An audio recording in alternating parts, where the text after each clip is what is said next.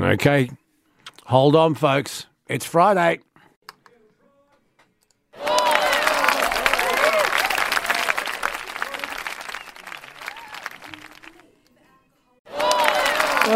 Ah. Hello, team. How are we? We're man down. We are a man down. The other cornerstone on the, the this side of the desk. Well, he's not a cornerstone. He's a ring in. He's a fly in. He's so he's, he's, He's a fly. You're the he's cornerstone. quickly becoming a, a solid No, part no, of the no, team. no, no. He's got a long way to go yet, brother Adam. You're the cornerstone. You're the cornerstone. More of a glutton for punishment. Uh, listen, folks, hello. Welcome to Friday, Fun Friday, February 17. It's the Man Cave here across Australia on the Triple M network. Uh, brother Adam McDonald, star of the now cancelled Cancelled. cancelled Cancelled. television show Aussie Pickers, but it's it's in the revamp, But There's there's the talk. reboot, the reboot the rebooting the yes. rebooting of the uh, of the um, of your television show Aussie Pickers. You never know. You never never know. This year could be your year.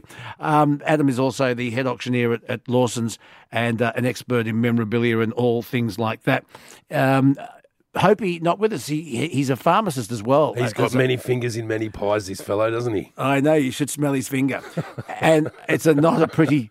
It's not a pretty finger, and he's doing other things today. He wanted to be here. He's here in spirit Yes. but uh, couldn't be here. So um, hope he, our thoughts are with you. Subsequently, we'll probably have a very good show today. Maybe But the um, tone will be picked up a little. yeah, the tone will be picked up a little bit. But it's a shame Hobie's not here because he, he he does add a, a certain flavour. Just ask that finger.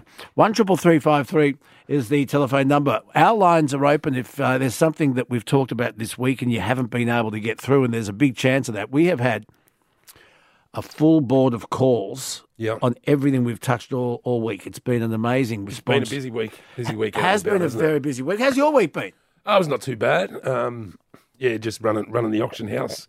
Um, excuse me. Looking at uh, went and saw a, a hoarder's house today. Went and had a look at a hoarder's house today. Ah. I wanted to talk to you about hoarders because um, a current affair has made it's, it's part of their staple to Sure. to film hoarders that annoy the neighbours. They collect everything. Yep.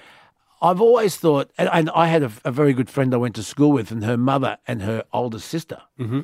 both hoarded, um, and you couldn't get to the kitchen. You couldn't get to the kitchen bench or Yeah, right. the sink because of the the rubbish they ate takeaway every night because they couldn't cook Yeah.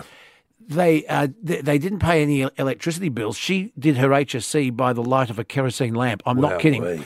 When we finally helped, when her mother passed, and her sister had just disappeared, Nikki and I helped her clean. God, you should have seen it.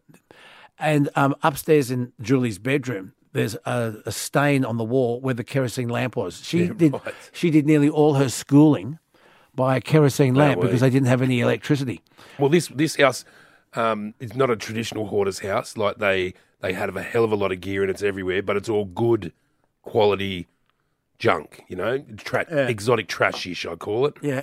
Um, all really good stuff. So just trying to negotiate what, what do they want to do with it. All right, we'll how go they for a wanna get walk rid of through the hoarder's house a little bit later in the program. Yeah. But um, do hoarders collect things with the intention of selling them, Well, that but, then, was- but then can't get rid of them? that was that that was her intention to start with. She was always been do she's always done market stalls and flea markets and swap meets and stuff like that. But it's now it's all getting she's getting on a bit and it's getting all about it on top of her.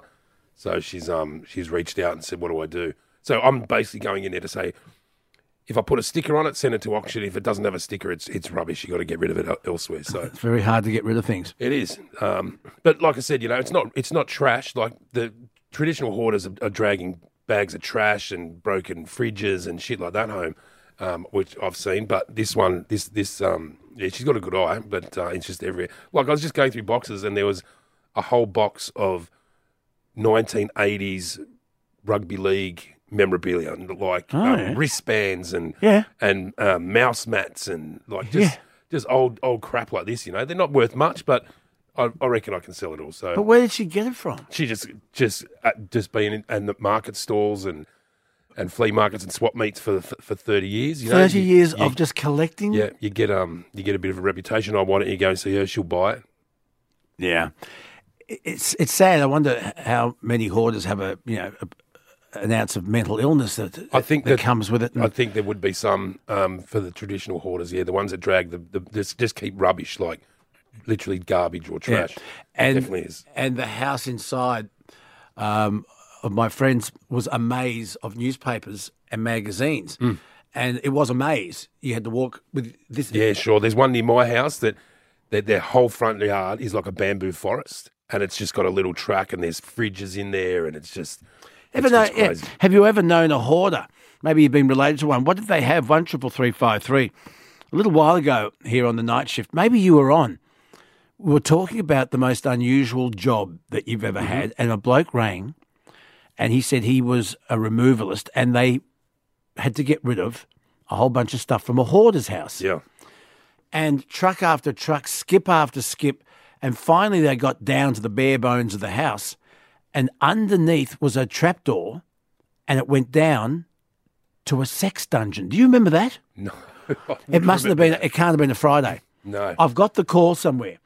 And underneath this house, the bloke was a German fellow and he had built the house when he moved here shortly after World War II, built it from the ground up and he built a dungeon. Yeah, well, that's. I'll tell you a story. When I, Yeah, go on, yeah. when I was on Aussie Pickers, we were out in the middle of nowhere in central New South Wales, and we're in this guy's barn, and we're having a look around, and we we break for lunch, and um, I noticed this little staircase going down into the dirt, and I said to him, um, I said to uh, Tim Cobb the producer, I said, "What's in there?" He goes, "I don't know." Um, after lunch, ask him.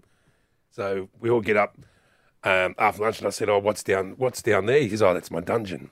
And I said, "Can I have a look?" Yeah, yeah. He goes, "Yeah, of course you can." So walk down a sort of a, a the staircase has got an elbow in it, and then there's a door at the bottom, and it's pretty dark down there. So I'm feeling around, and I found it like a little sliding latch on the door. And I opened it, and what they did, they put one of the cameramen inside there, Uh-huh. and I didn't know they were there. And he reached out and grabbed me on the face, Oh, no. and I Yeah. I I shit myself. Yeah, like yeah. I've never been more scared in my life. Yeah. But then, yeah, it was all fun and games. But all that was in there, it was like a big empty room with a bench along each wall, and it was immaculately clean. So I don't know what this fellow Was used it a to do. In there. fallout shelter? Was it a, a don't nuclear know. fallout sh- I don't know. safety? He said I always wanted a dungeon, so I built it. He built a dungeon. Well, this guy that rang the program, uh, they, it was a sex dungeon, Yeah, right. and it still had rotting thick pile Oh. carpet, carpet, a- and uh, there were handcuffs and all sorts of things in there. So anyway, that was an interesting caller. Yeah. But anyway, one triple three five three, which leads me. To, uh, I wanted to talk to folks this morning. What is the most unusual job you've ever had? Yes, Cleaning out a hoarder's house and discovering a sex dungeon was a bloody good story. it was a good story. My first job was I used to deliver pharmaceutical drugs to local um, retirement villages around the Lower North Shore of Sydney, and that was my job as a thirteen-year-old. They'd pack me up. On a push bike. on a push bike, yeah. And they'd pack me up, and I'd go round and see all the um the old ducks, and they'd, they'd it was always on a Wednesday, and they loved Wednesdays. They get their drugs. Yeah, imagine that you, you wouldn't you couldn't give someone that job now. No, no, no. That, that's that's amazing. Uh, Thirteen years of age. The most unusual job you've ever had. Uh, we, we'll come up with a prize for the best caller of the morning. We've al- also got caller of the week at the end of today. We do that every week. And uh, one of our callers that have, have shared an experience, a story, uh, gets to win call of the week, and uh, we'll give that away today. There'll be a trip, Triple M T-shirt and uh, anything that we can find on someone's desk out there. Just take it. There's some good stuff. There is There's some Easter eggs over there. already. There's some lint Easter chocolate bunnies Yeah, right. some, on someone's desk. How far's Easter away? I don't know. They start selling hot cross buns Day after Christmas, they day come after out. Christmas. Yeah, getting ready. But why are they only Why are they only at um, Easter time? Well, they should go all year round. They should. There's a controversy at the moment about eh, hot cross buns. Traditionally, they were fruit buns, weren't they? Yep. Well, now they're talking about peanut butter hot cross buns. Um, they're talking about um, Vegemite flavored hot cross buns. They're mucking around with Easter Well, I saw I saw a Vegemite flavored barbecue chicken the Yeah. other day. at Coles. Yeah, isn't that just weird? It's the most disgusting thing. I haven't bought it, but Nikki, I'm under instructions to bring one home for Nikki. She, she wants to taste Yeah. the Vegemite infused barbecue chicken. You know what they call? What's you know, wrong with us? You know what they call? You know what they call those bags with the chicken come in? No. it's called the bachelor's handbag. oh Ah, That's yes, what they call them. Um, yeah, so you're just ducking out to get a bachelor's handbag. that's very good. O- It's only in very- Australia. Yes, One triple three five three. Join in if you want to be part of Fun Friday, Long Neck Friday. Now, Adam, a story for you. Yes.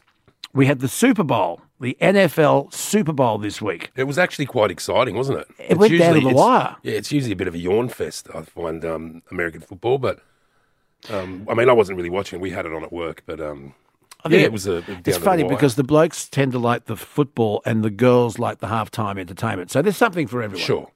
You know Rihanna. Yes. It was an amazing concept on those floating panels. yeah, isn't she, is she pregnant as Well, well? she's pregnant. bit dicey. Well, I just think now that and she, and Rihanna didn't get paid for that. The halftime entertainment They at the never Super do. Bowl, nah. They have to pay for the whole thing themselves because it's unheard of publicity. Yeah, absolutely. I mean, you perform at the halftime Super Bowl, do it well, y- y- y- you sell out. did you see the? Did you see her her halftime show though? She wasn't singing. You reckon she was lipping Ah, it? of course she was. There was parts where there's, she's belting out this high note, and the microphone's not even near her face. She could have had a mic, a, a, a Uh, Then lapel. what? Then, then what has she got? The big handheld microphone. reckon that was a fake? Absolutely. Well, I'm just going to say this. Rihanna, it was an amazing perf- Regardless, it's a good show. regardless, she's up there in floating panels and doing that and pregnant. I'm going to say she has done nothing for the cause of pregnant women around the world. There's no way I'm giving up, up a seat in the bus anymore. if Rihanna, if Rihanna could do that while pregnant, pregnant women you can have stand lost up. have lost their seats on public transport from now on. Come on, bar up. If Rihanna can do that, you can stand to the next stop. Come on. What about Am the, I gonna, I'm going to get hammered for You're that. going to get. You're going to get. I bet Granny Sue's going to call you up and call, take you. to now, she task. would agree. Yes, probably. Granny Sue would have been branding horses and cooking meals for 26 hungry wranglers while she was pre- while giving birth. She she she would she would have written she- Granny Sue would have written maybe side saddle, maybe Well, uh, we- maybe side saddle for for 150 k's in the heat. and the the, the Aussie. Well, she fellow, was pregnant. The Aussie fellow that caught the ball. I, that- that's where I was going. Now I'm, I'm trying to drag you back there. Thank you. Where I was going was it was um, the the game was between the Kansas City Chiefs and the Philadelphia Eagles, and it went down to an amazing field goal. The ball that was kicked in that field goal, would you believe it, was caught by a member of the crowd, and it was caught by an Australian. What what are the chances? What are the chances? And he was he was only there by sheer luck. Like he was he was he's in advertising and he worked on one of the campaigns for the halftime ads. That's another big industry for the Super Bowl is the halftime ads. If you get your, Seven million bucks for thirty seconds. yeah, if you get it, you're out in um and he worked on the Doritos campaign. So someone at Doritos had a spare ticket, called him that day. Um, and he jumped. He literally got the call in the morning, jumped on a plane, and walked in as the national anthem was being played. So anyway, he ha- he's an Australian. Dor- he's a Doritos ad man. Yeah. He just had no idea he was going to the Super Bowl, and is standing in the path of the winning field goal. And usually they have a big net. It went over the net. It did. They do have a it- big all net. right, it went over the net. yeah. So, so he's caught it, and um, he's like, you know, hold my beer. He's caught caught the ball, and then Hold Oh, my beer. the, the the security guard behind him pats him on the back and says, "You better scamper. You better get out of here because someone's going to take the ball." Now, if that Not like an official. yeah, like an official, because someone he said someone in the crowd will take it off you. Put it up your jumper and get out of here. So he literally left. Um, you know, the, the full time went and he, he got straight out of there. Um, but I think he's made a miss. He might have missed the um, The boat. yeah, but missed the boat on selling this ball. I would have thrown it online straight away um, when all the euphoria's up and you know everyone's still half cut from the 42 mid-strength beers that they've been smashing down in the sun. And you would have got, I reckon, you would have got 10 grand for it on that day, just because it's the the excitement of the actual day and how it was won. But the the further away that Super Bowl gets, it's just another Super Bowl. It's not a special Super Bowl. It's not. I mean, it was an exciting finish, but you know, it, in, at the end of the day, it's just an average Super Bowl, and I think you'd be lucky to get thousand dollars for it now. So yes, while him catching that ball and that great backstory of him being there, Absolutely. and it- the footage of him, Yep. and being interviewed, and that footage went all around the world. Yeah, sure. He should have said it's up. Who wants it? I, Should- would, I would have sold it right there and then. I'll put it on eBay now, Yep. and he would have got. You reckon ten grand? I reckon he would have got ten grand. Yeah, I reckon he would have got up with, with that. But now people are going, "Is it really the ball? You know, it's a couple. It's, it's a week old now. The story's old. Everyone's already tired of he- hearing about the, the Aussie guy that caught the football. Um, it's going to be end up in his man cave, and that's where it's going to stay. I think. Here's my question Yo, for our listeners: Have you ever scored yourself some sporting memorabilia at the game? Did you catch a cricket ball? You know how the tennis players hit balls into the Yeah. c- crowd. Hey, Did you did did you get a tennis ball? Did you get a Pat Cash black and white checkered headband? Um, what have you got? What sporting memorabilia did you get? Not at an auction, but at the ground. at the ground. The only thing I've ever got was in um, watching the rugby league through the eighties. Is they used to have the cardboard corner posts. Yes. At the end of the game, you you could run on. Well, you weren't supposed to, but you could run on the ground and and lift one of them. And I got one from North Sydney Oval between a game between I think it was the Bears and the Raiders. So it would have been in the late eighties. yes. Uh, it was just a bit of cardboard, but you know, it was it was a good good fun good fun thing to have. That that is a good fun thing to have. I want to know what memorabilia have you scored? What did you get at a game? Okay, you had to be at the game. to be there. You had to be at the At game. the game or the match or whatever it was. Um, One of my, f- f- give us a call. One triple three five three is the telephone number. Adam McDonald, expert in all of this, is is here. Um, very sad. Last night on my watch, Raquel Welsh passed Yes. away. I was in love with Raquel Welsh. I thought she was just the bee's knees. She was eighty two. she started, I think, in about 1966. It was that film um, One Million Years BC. I think I think she only had one line, but it, that that uh, The physique. the physique and the, and the and the costume she wore in that made Yeah. her made her. She was in Seinfeld, remember? She, Yes. She, she she was in Rochelle Rochelle the musical, and she wouldn't dance. She wouldn't move her hands. wouldn't move her And arms. Kramer had to sack her if he wanted to hang on to his Tony. exactly.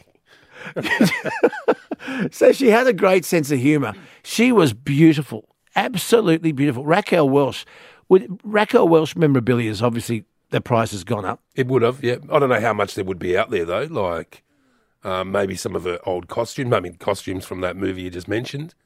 Um, but um, yeah, there wouldn't be. I would dare say there wouldn't be too much memorabilia out there for Raquel. Well, I wonder There wh- would be some signed stuff, I guess. Maybe some signed. She did. She do theatre. She did lots of theatre. She did Rochelle She Rochelle. did Rochelle. Rochelle. She, she won a Tony. so there might be some programs or something. There might be some programs or something like that she would have signed. But um, yeah, I don't think the, there'll be a massive market for it. Well, let- I wonder if there's anyone out there in Triple M land that's met her. I wish I had. Well, I, I didn't. But I loved her. Raquel Welsh, eh? Raquel Welsh memorabilia. Is there any out there? One triple three five three is the telephone number. Look, there's plenty of other stuff, Adam. We need to talk about this Yes. morning. Plenty of other stuff. I want to hear what's on your mind. Here's one that we did during the week, and I- I- I'll reboot this because we had a lot of fun with this, Adam McDonald, Mm. because you saw the Queen in Tasmania, but we'll get to that in a second. yes. Tony Abbott has been asked to speak at the Scots College, and it's angered a lot of parents because uh, his well known views on the LGBTQ uh, s- situation. Um, and uh, And the Catholic Church. and and and he and George Pell, he loved George Pell, the most impressive man he'd ever met. He said at his funeral, which I found incredible, considering he's met Nelson Mandela. yeah.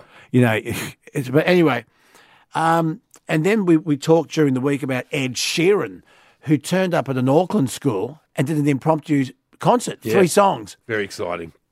I t- spoke yesterday about how I remember in primary school, Adam, we had the professional USA touring Coca Cola yo yo champions. Oh, yes. Right on. they were in tracksuits, they were very impressive. yo yo, the, the collectible market for yo yo is still massive. Really? Yes. You pay, pay a couple hundred dollars for a, a, champion, a Russell Championship yo yo, especially the ones out of the Philippines. They're the most collectible ones. They say made in the Philippines. Is that true? Yep. Because back in back in my day, I didn't I never turned pro, No. but I could do rock the cradle, I could do walk the dog. walk the dog round the world. Yeah, that was about my Yeah, yeah. Um, there was really, really flash yo-yos that the rich kids had, Hmm. and they were grey on the outside and black in the middle, and they were balanced. They, they were very. Yeah, right. I had a normal uh, red in the middle, white Yeah. uh, on the outside, and there were fancy yo-yos as well. the yo-yo, Sprite yo-yos. Yep. Never heard of a Sprite yo-yo. Yep, they but- were. yeah.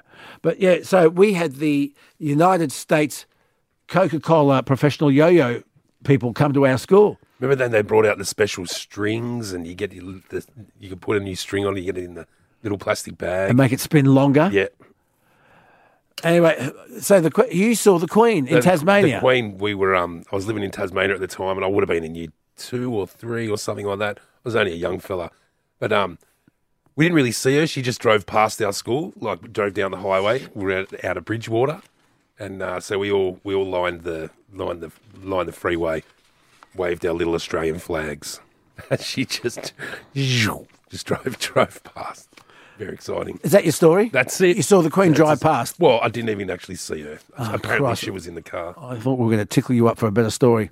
Who came to your school when you were a kid? Do you remember it? We'll throw, we'll uh, put that one back into the into the mix. One triple three five three is the telephone number.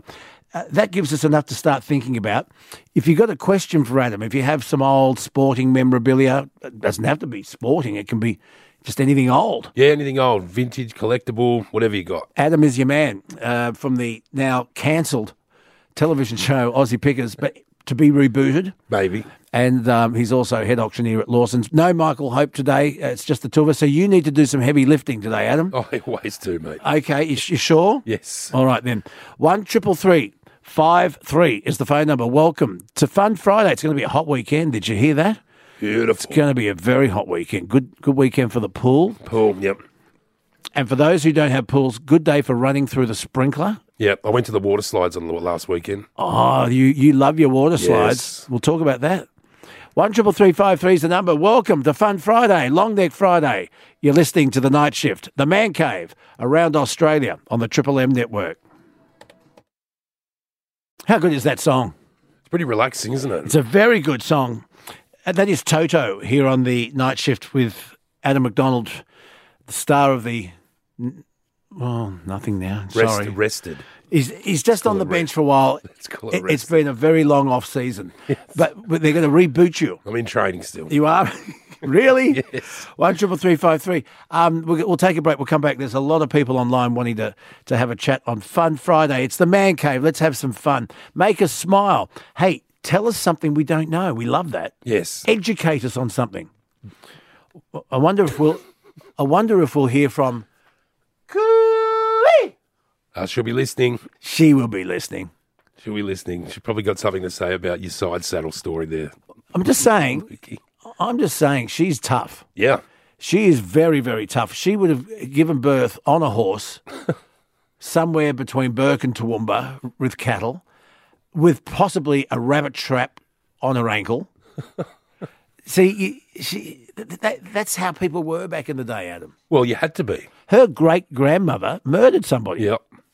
So she comes from good stock. Good stuff. I'm not messing One with that. triple three five three is the telephone number. Oh, Adam, your power pollen, your nature bee, it Yeah, I've got- arrived this, this week. Yeah, I got a new shipment in, um, and in it, it's the first time I've got my hands on the soap. The soap's really nice. It's really subtle. He's giving it away. Yeah, it's There- really, really There's nice. a deal with Power Pollen, the Nature Bee is giving away two cakes of the beautiful Manuka, Manuka honey, honey, yeah. pollen soap. Yeah, it's really it's really nice. It's really gentle on the skin. It's um, and it's not too too fragrant, which I which I kind of like. Um, it's got a little bit there, but Smells like honey. yeah, but the um, yeah, the soap's great, and I got my new shipment of the capsules, which I take religiously every every morning. Knock a couple of down, couple down with a glass of water, and um, it sets me up for the whole day. Granny Sue rang during the week Hmm.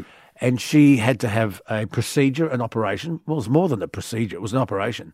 And she said the doctors were amazed at her age at how quickly she recovered. And they they said, What's your secret It ingredient? is. That's what it is. and she said it's this nature bee power pollen. Yeah. It helped me. with- She said the doctors were. She, if she rings in, she'll tell you. The doctors. She said her immune system and her body just worked better. Yeah. With the power pollen, so it is nature bees power pollen, less than eighty cents a day. It's no money, is it? What, what I mean, what's what's good health worth? Well, it's a, it's health insurance. Yeah, Power pollen. You can grab the big two hundred day supply uh, plus delivery, and you can get a bonus two piece pack of pollen and honey soap, which is what we're raving about. Go online. And you'll, if you go to powerpollen.com.au, you'll see my face and you'll know you're at the right place. Money back guarantee. What have you got to lose? Powerpollen.com.au. au. Nature B, me and Adam and Granny Sue. And Granny Sue. We love it. Back in a sec. Yeah, Adam McDonald, Luke Boner here. No Michael Hope. Uh, so Adam, you're doing heavy lifting today. Okay, it's all it's all up to you. One triple three five three. If you want to be part of the program, lots to talk about.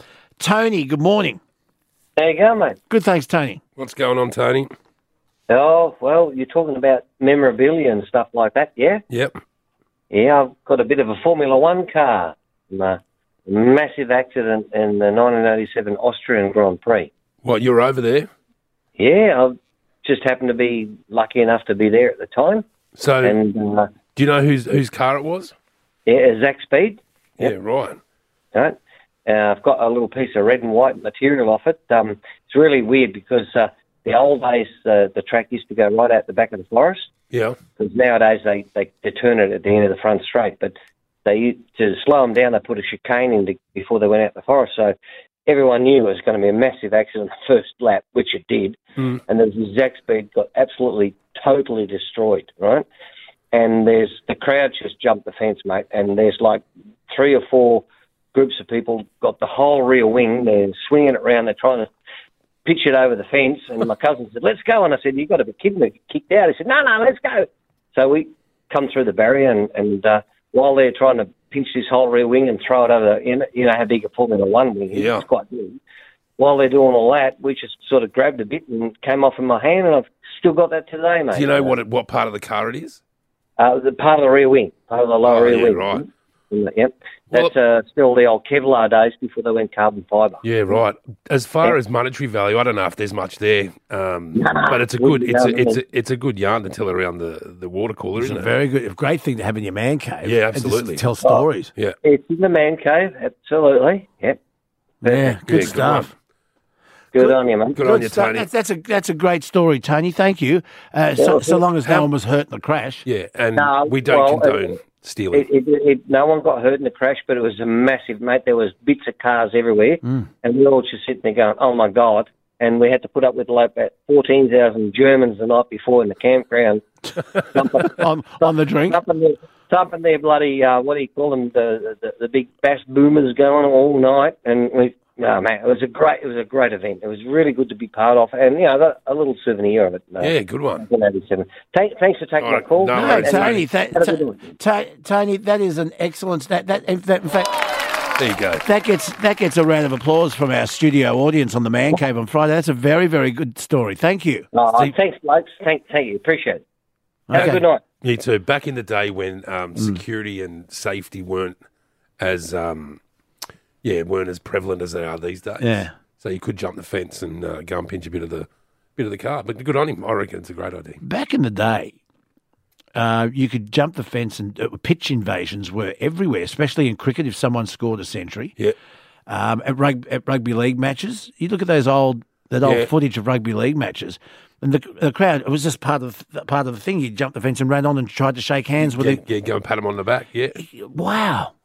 Now you get banned for life for Banned doing and that. get, get totally snapped in half by s- big security Two guards coming tackling tackling you. One triple three five three is the telephone number. Uh, Julie's on the Central Coast. G'day, Jules. Hello. Welcome to the Julie. man cave. Hello. How are you? We're going great. How come you're up? What do you do? All right. So, um, you guys talking about earlier about um, people coming to your school, the Yep. famous people. Yeah, Um, you back in can't, you can't beat the U.S. Coca-Cola yo-yo champions, can you? my- sorry, I can't. But No. what I do, what I did see. Um, do you remember the Biggest Loser TV show? Yes. Yeah. Yeah, the um, commando came to our school once. What was he there for? Just to give his all. Oh, just just on motivational speaker, but like had his sun- sunnies on and everything. Yeah, he was very tough and very cool. Oh yes, especially like seeing him like in the flesh. it was very interesting. Did, uh, what year were you in? oh, I was in about um, I was in high school. Yeah. Probably about year nine. And all your girlfriends, did you all think he was a bit dishy? Uh, sorry. Did you all think he was? Dishy. Is that a, is that a, that's an no, old, that's not a word. that's an old fashioned word, No, isn't it's it? not. Sorry Yeah. about sorry I'm a about bit my mate young now, there, Julie. unfortunately. Dish, bit too young. dishy. So like, oh, I mean, oh, fishy you meant. Sorry, I thought you said something else. Dish, Uh, D- dishy. Dishy. Like yeah, he's- fishy. No, uh, no, he was just like stoic, I guess. Yeah, right. So exactly how he came across, it was exactly how he Yeah. was on the TV show. Exactly, exactly how it came out TV show. He was standing in sunglasses, like arms crossed, everything. Yeah. The whole nine yards. He didn't, um, I don't know, personality wise. Yeah. Yeah, no, he was he was completely like monotone the whole time. He I had- think he was really excited to be there. He had a relationship with the other. Was she also on Biggest Loser? no, she wasn't there. Who? What was her name? I don't remember. Yeah, she was. unfortunately. I wasn't. They were the, like the two fittest people in Australia Yeah. in a relationship. And, and yeah, they, like I, I used to think I didn't want to think about it, No. but you thought about Commando and this. I've forgotten, and and they were the two fit, and, and you'd think of them together, and you just think sawdust, wouldn't you? I mean, uh, fair, fair dinkum. I, anyway, um, you'd never heard the word dishy. No. Okay. No, not- H- The British Prime Minister, his name is Rishi Sunak, and he's very, very good looking, and they call him Dishy Rishi. Ah, Who, that's yeah, the, I They don't that's, know. do! That's English people. They don't count, Luke. Have you never heard of that? No, No, never heard of sorry. it. And, and, and I've got to say this one triple three five three. If anyone can help me out here, Granny Sue, you, you you'd back me on this. Only men are referred to as dishy. It- women aren't dishy. Men are. I would not know, unfortunately. And he- Uh, Sorry about that, Jules. oh no, it's all right. and and the and the British Prime Minister Mm-hmm. Rishi Sunak is known as Dishy Rishi. Ah, Okay, that's an interesting name for him. thanks thanks for your call, Jules. No worries. Thank you. Thank you for having me tonight. Oh no, thank you. Uh, what do you what do you? It's going to be very very hot this weekend. You're going to stay stay cool. Yeah, I'm, I live near a beach, so I'm pretty good. So yeah. just live at the beach. Well, thank you guys very much. Thank- No worries, th- Jules. Thank Have you, a good Jules. night. Speaking of beaches, there is a massive drama going on, not just here in Australia, but overseas, but particularly here in Australia with these cabanas. Yeah, I saw this. I don't know where who, who Okay. has cabanas. Okay, the, well, I've, I'm not going to give the brand a plug unless they, you know, but They there, sling you something. Mm. but they, but there is one particular brand. It's an Australian invention, and they've got four legs. You put it up. It's a bit. It's a tent kind of thing. Sure. And it's a cool cabana. I think that's what it's called. And um, when we went, when I was on holidays bef- uh, over Christmas, before I came back, we went to the beach nearly every day, and we went very, very early. We, like we were back home by 10 Mm-hmm. But a a couple of times we went down there to meet some people for lunch, and the beach was completely overrun by these cabanas. Now, so you would sit yourself down. We've got two little fold out chairs. I'm getting old. I sit in a little chair now and I Yeah. read me book. Yeah. Next thing you know, these people come in front of you, put up this tent city, Yeah. and y- the- your view is gone. I don't get it. Nicky's nephew, Jake, his name is, he was saying it's a problem on the beach he patrols because the lifesavers have got a problem getting to the beach And you can't see. and you can't see. Yeah. What's happening in the water? And so there's now a call to ban them. Now, we, we- we've been told for years to slip, slop, slap, stay out of the sun. Sure. And these cabanas help people stay out of the sun, but they're taking over the beach. Yeah, I think um, there's got to be a, a, a sort of a halfway ground. Whatever happened to the, just like the little umbrella? Well, that's over now, mate. Well, I, I, I've never seen these these cabanas. I've, I don't know. We what don't go to the beaches- beach. I, I can tell. Yeah, Well, you're as pink as a baby's bottom, mate. The I was at the water slides on and the, weekend. And the top Hey, of your hey. head reminds me of. of- But I'm just saying, if you went to the beach, uh, to, you watch this weekend, the cabanas, the, the cool cabanas will be out, and it's like a city. And it's Yeah, right. so I am predicting that councils will bring in their own rules, and they'll probably say cabanas this end of the beach, Oh yeah, sure. or they'll draw a line and say cabanas at the back end. Yeah, you can't have them too close to the water. I don't know where you draw the line because tides come and go, but um, there will be a line. There'll be a cabana line. Yeah. I, I, I, I don't know. I see like taking a big cabana to the beach. It's like it's like taking a stereo to the beach. If you take a stereo to the beach, you're missing the point. You're absolutely right.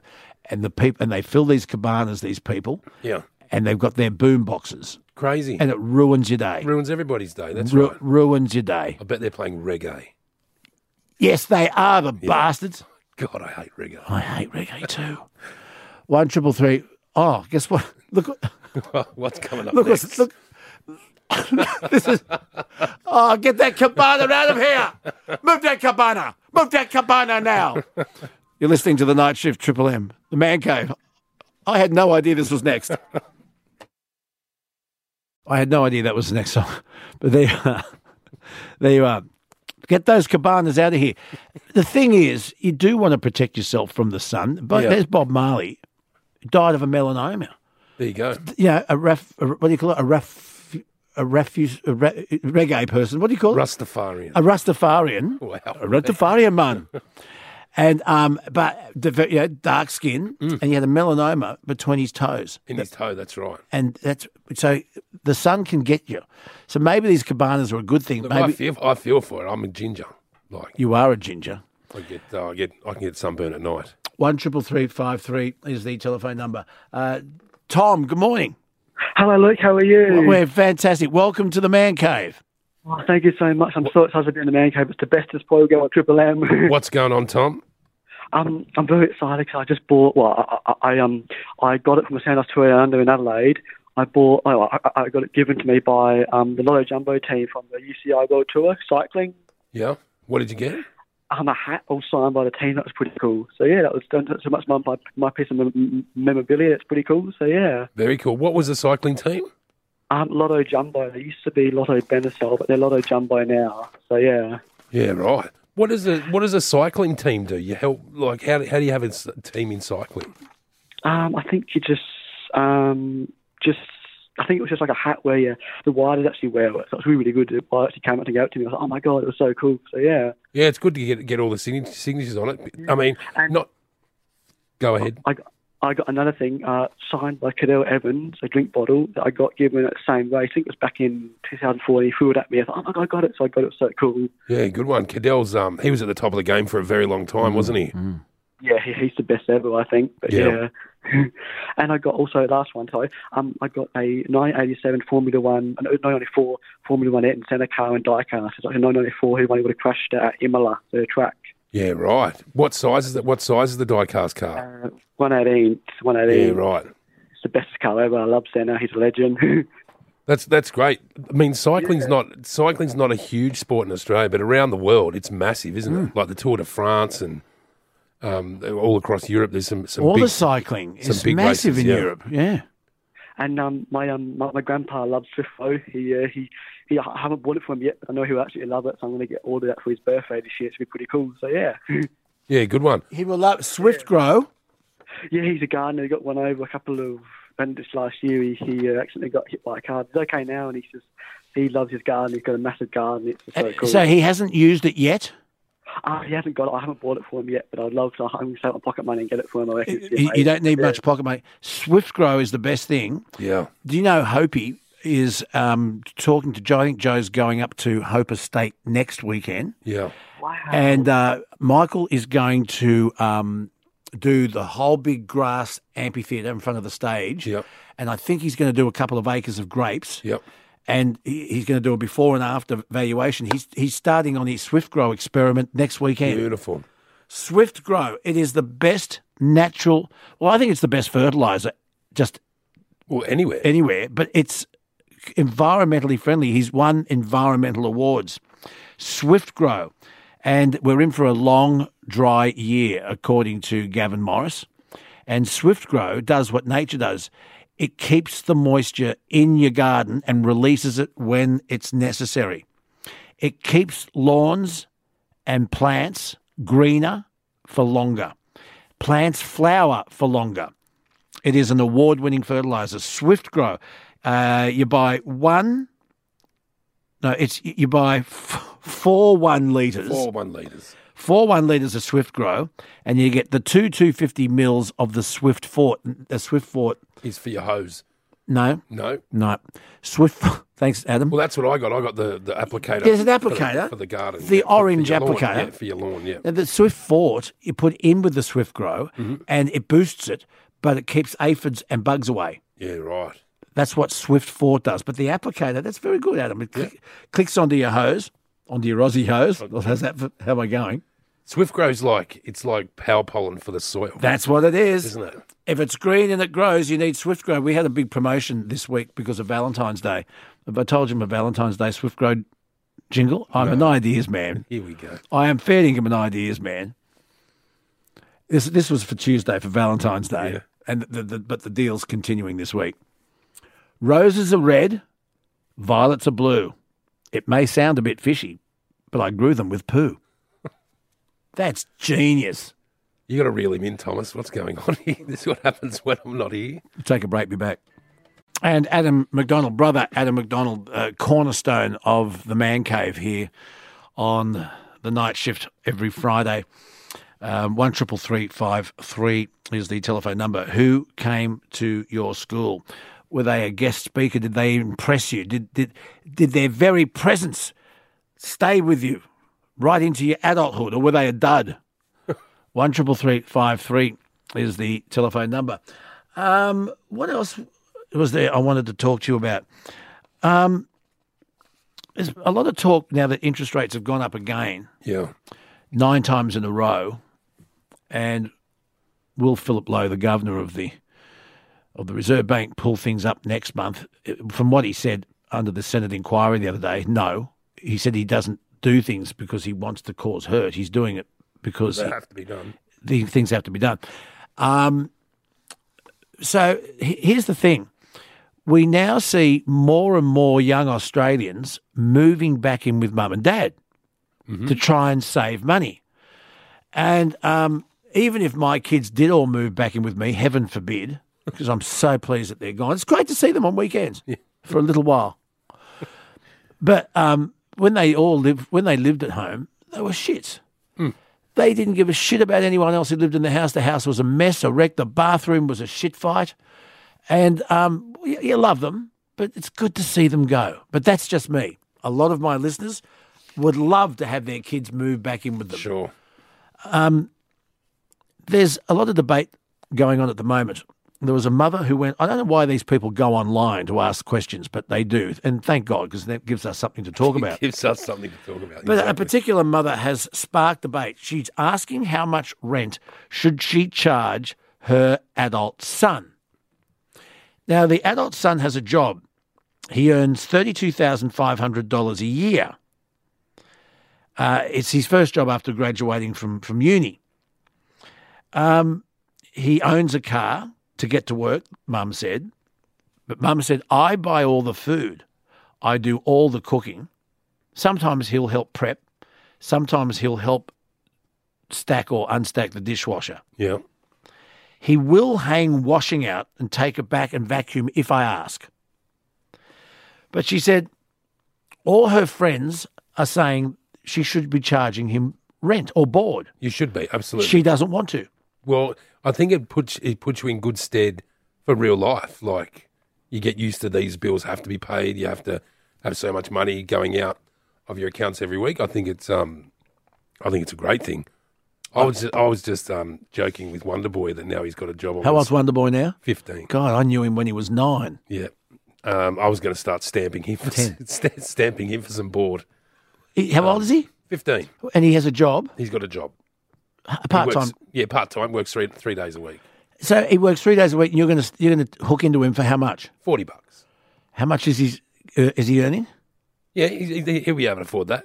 How much is he earning th- for three days a week? Uh, I think just under 200. He gets two hundred a week, Yeah. and you're going to hit him up for forty. Yeah. And th- This kid's 50, this, this kid's 15. You should see the, the food bill. yeah, yeah, Because because Wonder Boy is with me for a week and then he's back with his mother for a week, then he's with me for a week. So my grocery bill goes up an extra $200 when he's in the house okay, because all he does is eat. okay. So you're going to take forty out of his two Mm-hmm. and uh, now I had a mate who took board from his son Yeah. when he was uh, in his first year doing an electrical apprenticeship. And uh, he, he earned next to nothing. And what he did was he saved it for him And then gave it back and to him. gave it back to That's a him. good idea. I think it's good. It's Would good you to- do that? Yeah, I think it's it's a good good good thing because it puts it sets you up for life. Like you know, you have to have you, you have to pay your own way. Otherwise, you, we, we're raising these snowflakes that are just living la- living large and not paying for anything. And and um, yeah, I think it's ridiculous. I think if you if you're earning, you you got to earn your keep. Or you got to Uh, pay for your keep. Uh, You just, okay, now you just said snowflakes. Are we raising a nation of snowflakes? is one of our topics on the man cave this morning. Sure. Have are we? Yeah, if if you invite the kids to come back to live with you because they're doing it tough and you don't charge them rent, are you just enti- entitling them to to have this? They just believe that they are entitled to everything. That's right. So you can just fall back. Oh, don't worry, mum and dad will sort it out. I don't have to really, you know, change my job or or try harder or try and earn some extra money because I can just just go back and live with mum and dad. we have got a number of generations. There's Z, there's Y, there's millennials, who have all been through school where you get a prize or a trophy for just participating, Sure. where you're not told the word no. Teachers are told not to mark books with a red pen, Adam, because it's an aggressive colour. I'm not kidding. This is ridiculous. We've we've talked about this. Yeah. There was one lady who was told by this is primary school was told by the teacher that she was not allowed to let her little boy have a birthday party unless he invited the whole class. Um, He had to invite the whole class or not at all. And I said a teacher can't tell you. can't tell you what you're doing on the weekend. Well, no, but the teacher said it's it's it's a policy. You've got to invite the whole class because kids What if little Johnny's a dickhead and you don't want him at your party? Exactly. The other thing is, at this particular party, this person was told that if you play pass the parcel, there has to be a prize under every layer of wrapping paper so that no one misses out. Yeah. I'm all for missing out or people missing out. You know, then otherwise it's you got to get the highs and lows of life. Like you don't if you just always you'll get a prize here and you don't have to pay here. It's just how you going to know when when you are getting something nice happen for you if you don't see the bad side. The thing that concerns me is if you've gone through all your childhood never being told no, getting a massive rap for just participating, not actually achieving anything, um, how is that going to f- come back on you when you're an adult and you're in the workforce and the work or the job you're doing isn't up to scratch and your boss says, Sorry, Adam, You're gone. that well, no, you, you only have three warnings. You get you, e- everyone gets three warnings these Mm. days, unless it's theft or s- illegal activity. Sure. but you get three warnings. But sorry, Adam, uh, co- your job description is this: you didn't do that properly, and you go home wounded. It's the first time you've ever been told that you're not doing a, a good Exac- job. Exactly right. There was a story Yeah. um, that we covered this week that um, there was a study of medical students in uh, s- uh, South, uh, South, South Australia, Australia. yeah. and they were asked because because uh, th- they there are uh, uh, young medical students who are, are dropping out, and they were asked, "Are you considering dropping out of medicine?" They didn't, but they uh, what they were asked, "Were you considering it?" And a show of hands, and do you feel bullied uh, on the training? And, um, and most of them, I think four out of five, put their hands up and said that they felt harassed and bullied by their superiors while they're doing their medical training. And um, I thought, is there anything to this? So I went to the no bullshit doctor, Dr. Philip Norrie, Yes. who is a teaching doctor. Yep. He is a senior doctor um, lecturer at the University of New South Wales, and he's been a practicing GP for 45 years. But he's also still teaching students. And I asked him, I said, Are these kids under duress? Is it a mental strain? Are they being bullied by their superiors? Or is the standard of medicine and training in Australia a high standard and that and that high standard has to be That's maintained? exactly what you have to do. The the standard ha- and some of these young medical students don't want to work a 40-hour week Yeah. and um, th- they're finding it really, really tough. Is this a way of weeding out softcocks, or are they genuinely being harassed? Here's what Dr. Philip Norrie had to say about all of this earlier in the week. Personally, I think a lot of them are snowflakes. I mean, I was bullied, for God's sake. I'm bald. I was prematurely bald. Um, people made fun of it. Get over it. Move on. Um, the senior doctors are maintaining the very high standards of the Australian medical profession, and Australia has very high standards. Why should we lower them? So they're trying to protect the standards, the standards of the colleges, and um, I'm for that. I mean, we've got too much of this um, lowering of standards just to comply with the um, people who don't want to push themselves and work harder. So, yeah, I've, I think he's nailed it there. I can tell you a story. When I was doing my um, bricklayer apprenticeship, I was sh- sharing a house with a chef, Mhm. um, and now chef, you can, you know what the, the, the what the chef game's like, and he, he was in fine dining, so he he was doing his apprenticeship at one of Sydney's best restaurants over there in Double Bay, and they would make him work double shifts, six a.m.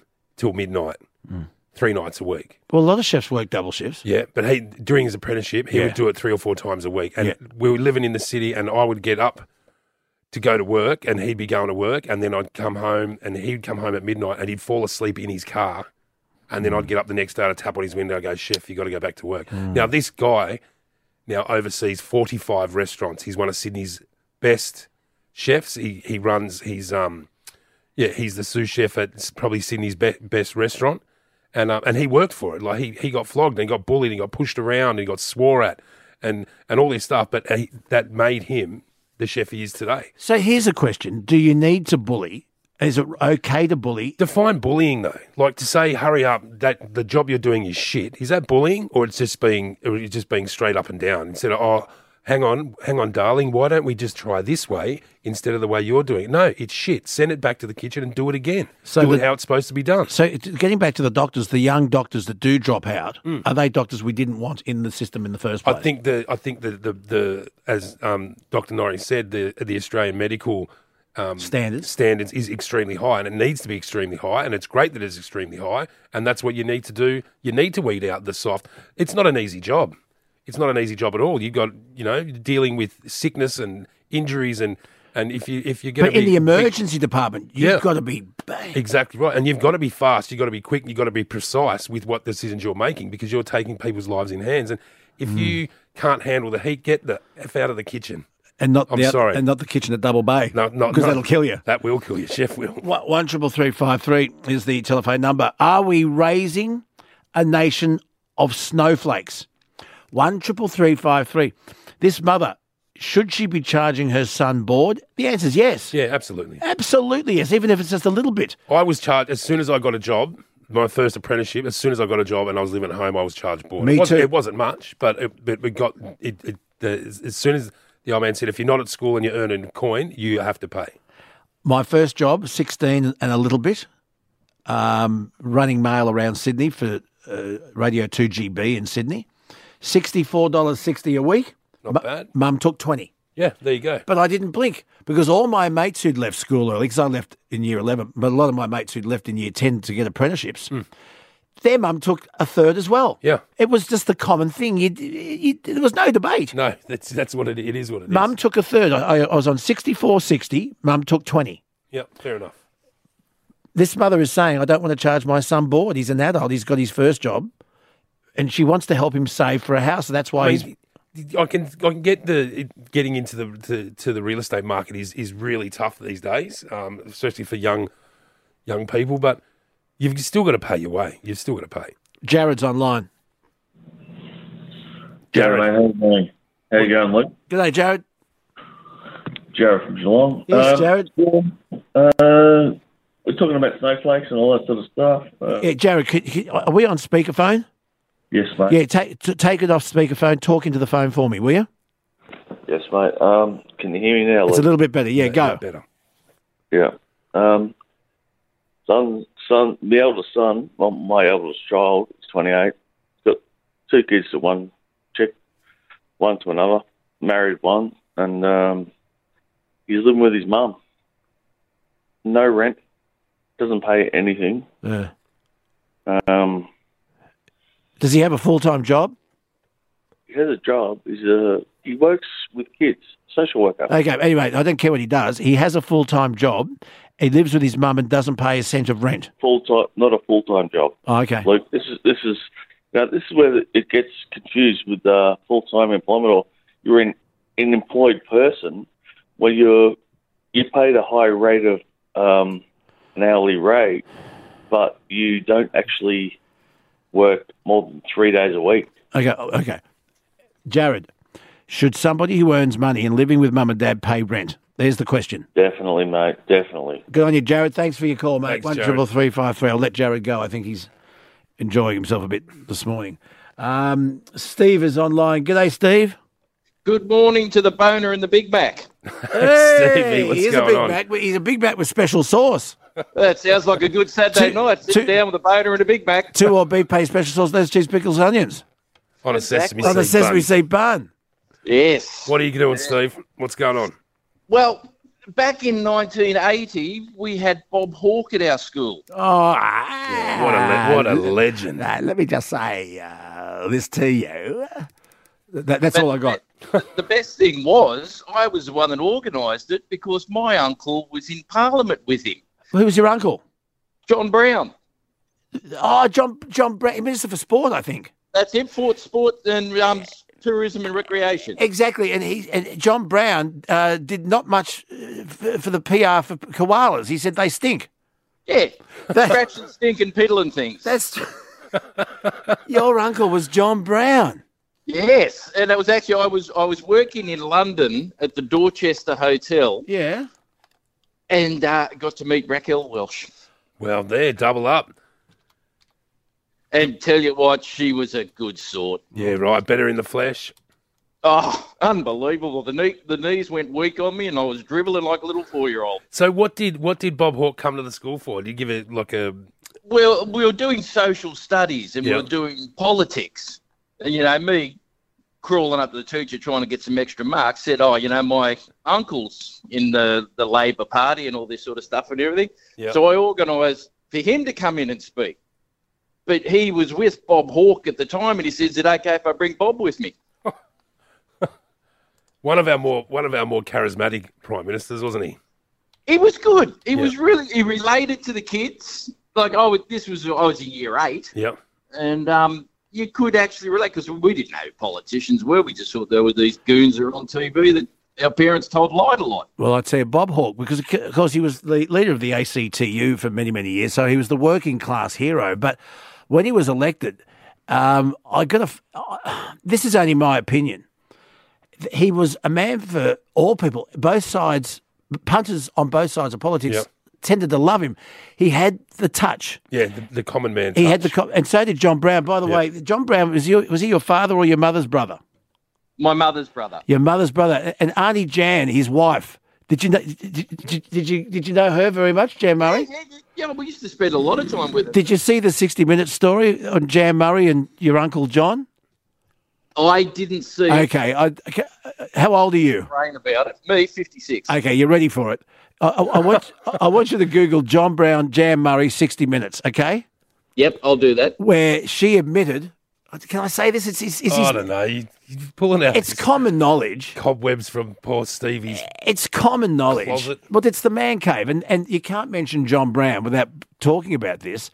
So John Brown, the piddling koala minister for sport and tourism, had a very very outspoken wife in Jan Murray. Yeah. Correct? Yes. Did you know Auntie Jan? Oh yeah. Well, I, I don't know if I should say this. He's fifty something. It's public knowledge. Right, I spit it out. Well, she admitted because I actually saw the desk because it's in the old Parliament House, and she said that. Uh, do you know where I'm going? Do you know where I'm going? Yeah, let me tell you how I found this out. Okay. All right. I was working at the Dorchester Hotel in London. yeah. There was a group there from the South Australian government doing some, I don't know, Fact test finding or whatever. tour. Fact, Yeah, finding fact finding finding, machine. Yeah. yes. yeah. Thanks to the And anyway, taxpayer. they've come, in, they've come into the kitchen and the head chef's pointed out and said, Oh, that's he's an Australian over there. And I've said, Oh, yeah, how you, blah, blah, blah. Who are you from? He says, Oh, yeah, South Australian government. I said, Oh, my uncle's a minister. And he said, Who's that? I said, John Brown. He said, Oh, the wife bonker on the bench. Thank you. Okay, I was being gentle. Obviously, Stevie here is across it. Sure. So John, Br- Jan Murray, who by the way, she was on Beauty and the Beast with Stan Zamanik a lot, and uh, and they and they love to hate each other. Stan used to go for it. She goes on sixty minutes, and she admitted that she'd had sex with the minister John Brown on his desk In Parliament House. and left her underpants in his ashtray. Yes, it's very famous. Used to be Is that great true? time. Is Great- that tr- great- Is that Oh, yeah, we used to rip her off at Christmas time about it forever. she was getting undies for Christmas. That's a good gag. she left her underwear in your uncle's ashtray? Yes. Oh, and I- Adam, Yes. one other thing. My my dearly departed mum, Mm.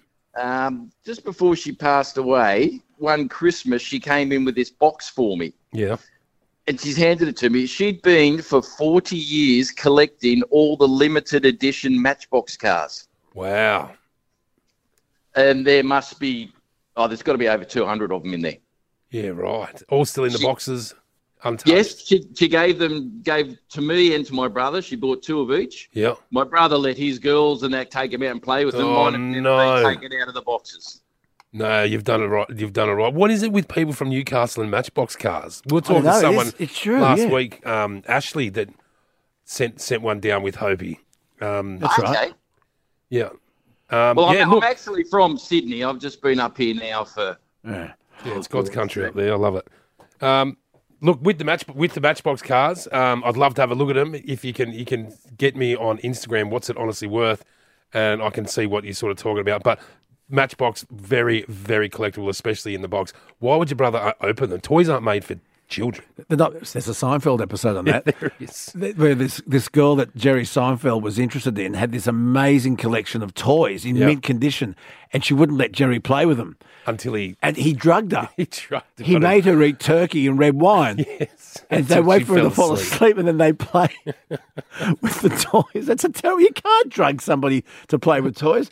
Uh, that- that's a really really bad episode. But anyway, hey Steve, thanks very much, and thanks for your, the story about your uncle Yeah, good on you, Stevie. Listen, thank you for your entertainment, boys. You're doing well. Cheers, mate.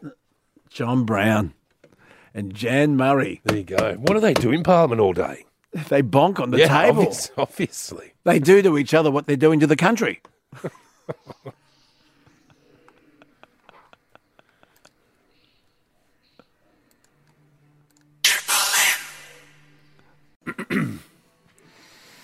so I guess the question is is bullying when is bullying just being tough and teaching someone the right way and when it comes to medicine there's no halfway No, you've got to be all. You've got to be all all in there, and you've got to have your wits about you. Um, yeah, I think it's. A, gr- I don't think it's bullying. I think it's just weeding out the weeding out the weak. Okay, is it bullying or is it tough love? One triple three five three. I would imagine even if you're um, teaching a young kid to be an electrician, you can't muck around with electricity. No. There is a right way or, and a wrong way. That's right. You can't say, "Oh, that blue wire should have been where the green wire went," but don't worry about it. You know, and if they make a mistake once, you teach them. If they do it two or three times, it could cost somebody their life. That's right. And a, hou- a house could burn down. The the the ramifications are m- massive. Are we raising a nation of snowflakes and softcocks? One triple three five three is the telephone number. When is tough love bullying?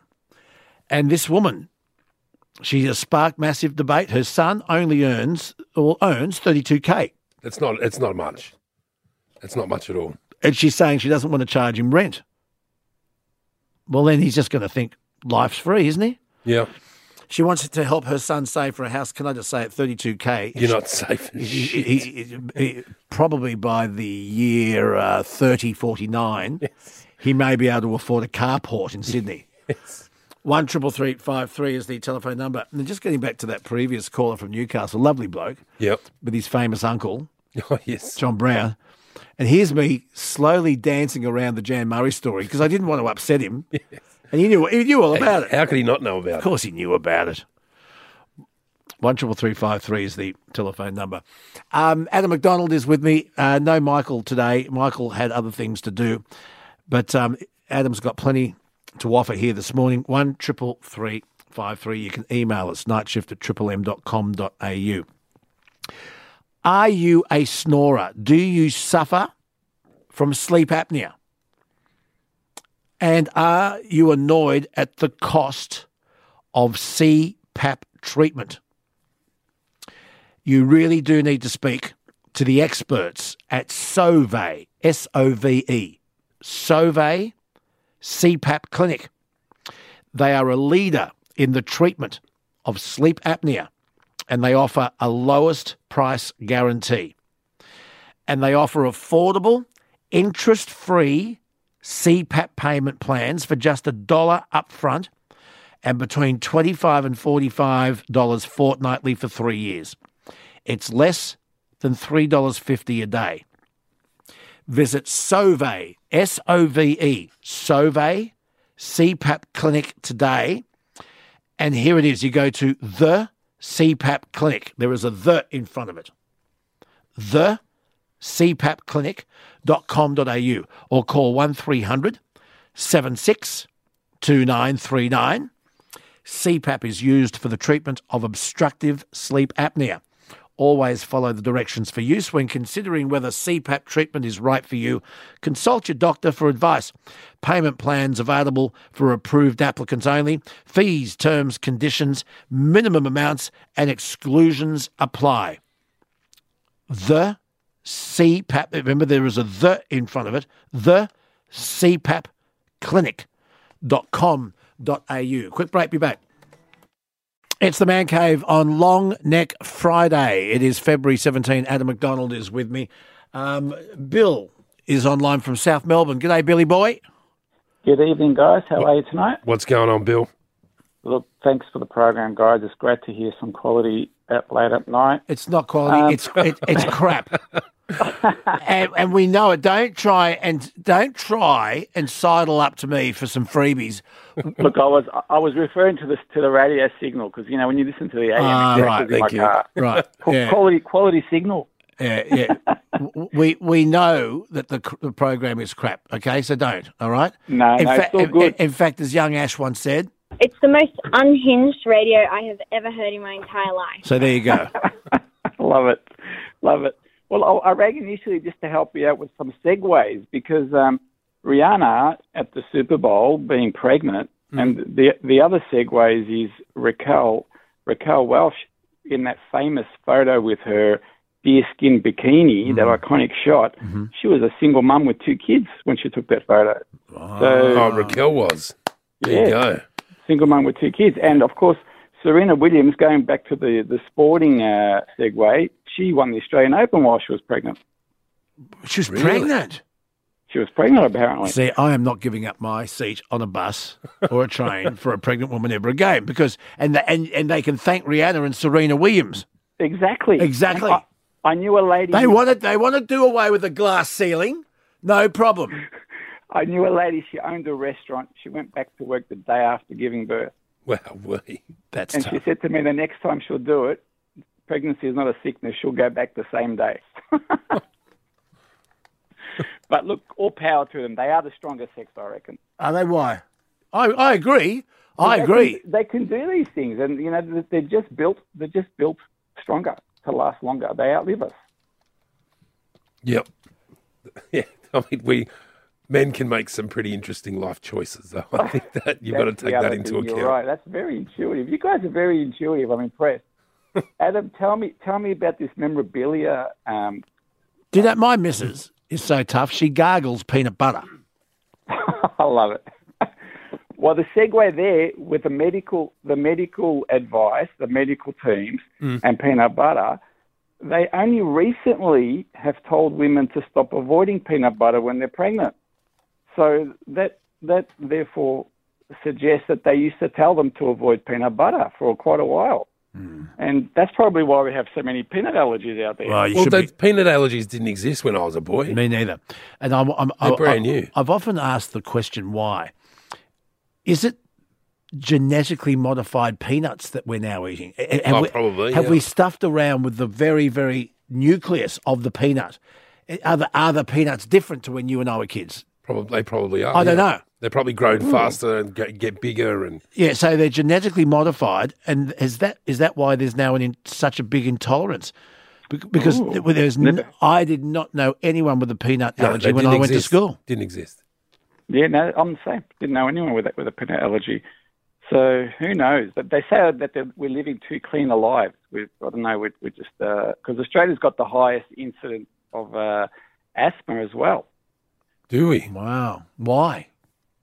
That I think they, Well, what's- they what's assume the happened? same thing. I think they assume the same thing because we keep things so clean. Being a Western and a very rich country, we avoid contact with germs and dirt and what have you. And uh, our kids grow up not being able to cope when they do get exposed. Well, I've I've said this for ages, and and uh, COVID, we pino pino cleaned ourselves into all sorts of Yeah. trouble because uh, you kill every single germ.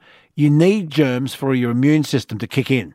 That's it. You ne- actually need germs, but the advertising agencies they focus, and you've, I- I've told I've said this before, Adam, and build. Next time you see an ad for an antibacterial wipe or an antibacterial floor cleaner, it'll show a young mother with a young child crawling on its hands and knees on the floor. Yep. And the, the, the young mothers are absolutely paranoid about the health of their children. And that's who they are targeting this advertising to. You watch it. You mark my words, you watch it. And um, s- s- so, therefore, we are pino cleaning. I'm just using that, but we are Sure. sterilizing, Sterilising. ourselves Yep. into oblivion. And our immune systems are copping it. Because when you and I were little, Adam, we played, we made mud pies. Oh yeah, played in the dirt. We played in sand pits. Yep. Um, we we skinned our knees, and our parents said, "Oh, that's all right. Stop your crying. Get back out. Yeah, spit on a bit of spit on a hanky and wipe it down. Spit on a hanky and wipe it down." yeah, you'll be right. And now we are sterilizing ourselves into oblivion. I agree with you, Bill. There you go. I got another segue. I I shared Michael Hutchins' water bottle once. I was at Oh, one of the- Ooh, I was speaking of at- bacterial infections, yeah, go on. there you go. I was at an in excess gig at Yarrawonga. Yeah, what Called- happened? It was called Rockalonga in Yarrawonga, Yeah, and we were packed in like sardines trying to get to the top of this little hill where the stage was was was planted, yeah. and uh, we were all just uh, burning up because it was a very very warm day and evening in Yarrawonga, and uh, he threw his water bottle into the crowd, and uh, this gentleman and I both caught it at the same time, and I said, "You first, mate." And he had he had his first drink, and then I took the rest of what was left from the bottle, and I drank that, and I kept the Ugh. bottle, and I and I kept that bottle, even though I've got no proof it's Michael's. Well, you know, you know it is. exactly, which which Adam is, is the question I wanted to ask you about the. Um, the the value of that ball in the Super Bowl that you were referring Yep. to earlier. Um, surely, if that bloke got together with the guy who um, who kicked it Yeah. and he signed it, that would be worth a small fortune, wouldn't it? How would you Um, get? How would you get him to do it? Yeah, you'd have to get him to do it, and then the whole i- You'd issue get a of prof- uh, You whole, could get a profit sharing scheme going. You could say, look, you sign it, we'll sell it, split the deal. I don't think I don't think the guy who kicked the winning field The goal guy who is going to kicked be the- short of the, a quid. The, gu- yeah, I, he's probably on about 110 million dollars. Who, who was it? Thomas, who kicked the winning field goal? What's his name and what's what money is he on? I'll tell you in a sec. There you go. Maybe he'd be buying it. But the, yeah, I don't think I think he's missed the boat. I think he's he, he's dropped the ball on that one. He should have sold it straight away when all the hysteria was was still around. Yeah, yeah. I, I, get think it. the, I think the fella's name was Harrison. Was it Harrison something? Harrison. Uh, I might, might might be making that up. But yeah, if if he um Harrison James Butker, James Harrison. there it is. Well James done, Harrison. ja- yeah, f- um, Thomas. How much money is James Harrison on? Those those NFL um, contracts would be pretty big, even if you even if you're just a like just a kicker. Yeah, he'd But be yeah, on the he should have mill. he should have sold he should have put it online straight away, um, and sold it right there and then uh, because the further away that Super Bowl gets, the less it's going to be less it's going But to be worth. sure, surely, surely the kicker himself would pay money for it. Maybe yeah, maybe yeah, he would. maybe yeah, he would. Yeah, that's a good point. yeah, that's a, that is a good point. But I still don't think it's. I still don't think he's making thousands. I reckon he might get a thousand bucks for it now. Fair enough. Can I? Can I just? One more, Sorry to one do- more. We're going to sorry keep Do going. my seg- sorry to do my segue. You've, done- you've done a Then number of segues. You're the segue king. One more. My last segue. Yeah. The BU Juventus 1985 Australian champions uh, were sponsored by Prima Furniture or something. There was a guy called Eddie Campbell. I bought his trophy at a garage sale. I'm trying to track him down, and he's not on Facebook or social media. If anyone knows him out there, I've got his trophy. Eddie Campbell, what what what what did he what did he do? What sport? It says uh, Australian Australian champions. Uh, let's see what it is. BU Juventus, 1985. So that's the soccer team. Yeah, And right. they were the Australian champions in 1985. And they got a sponsor of Prima Furniture, it was back then. So that would be the equivalent of the of the A League, I guess, nowadays. Yeah, probably. Yeah. So yeah, so if anyone knows Eddie Campbell, I've got his trophy. I reckon I bought it from his ex-wife, who was selling it in the garage sale. this has come back a few years. She sold it for ten ten dollars. I said, "Who sells who sells their trophies?" She goes, "Oh, my husband's got a lot of trophies. He doesn't want it anymore."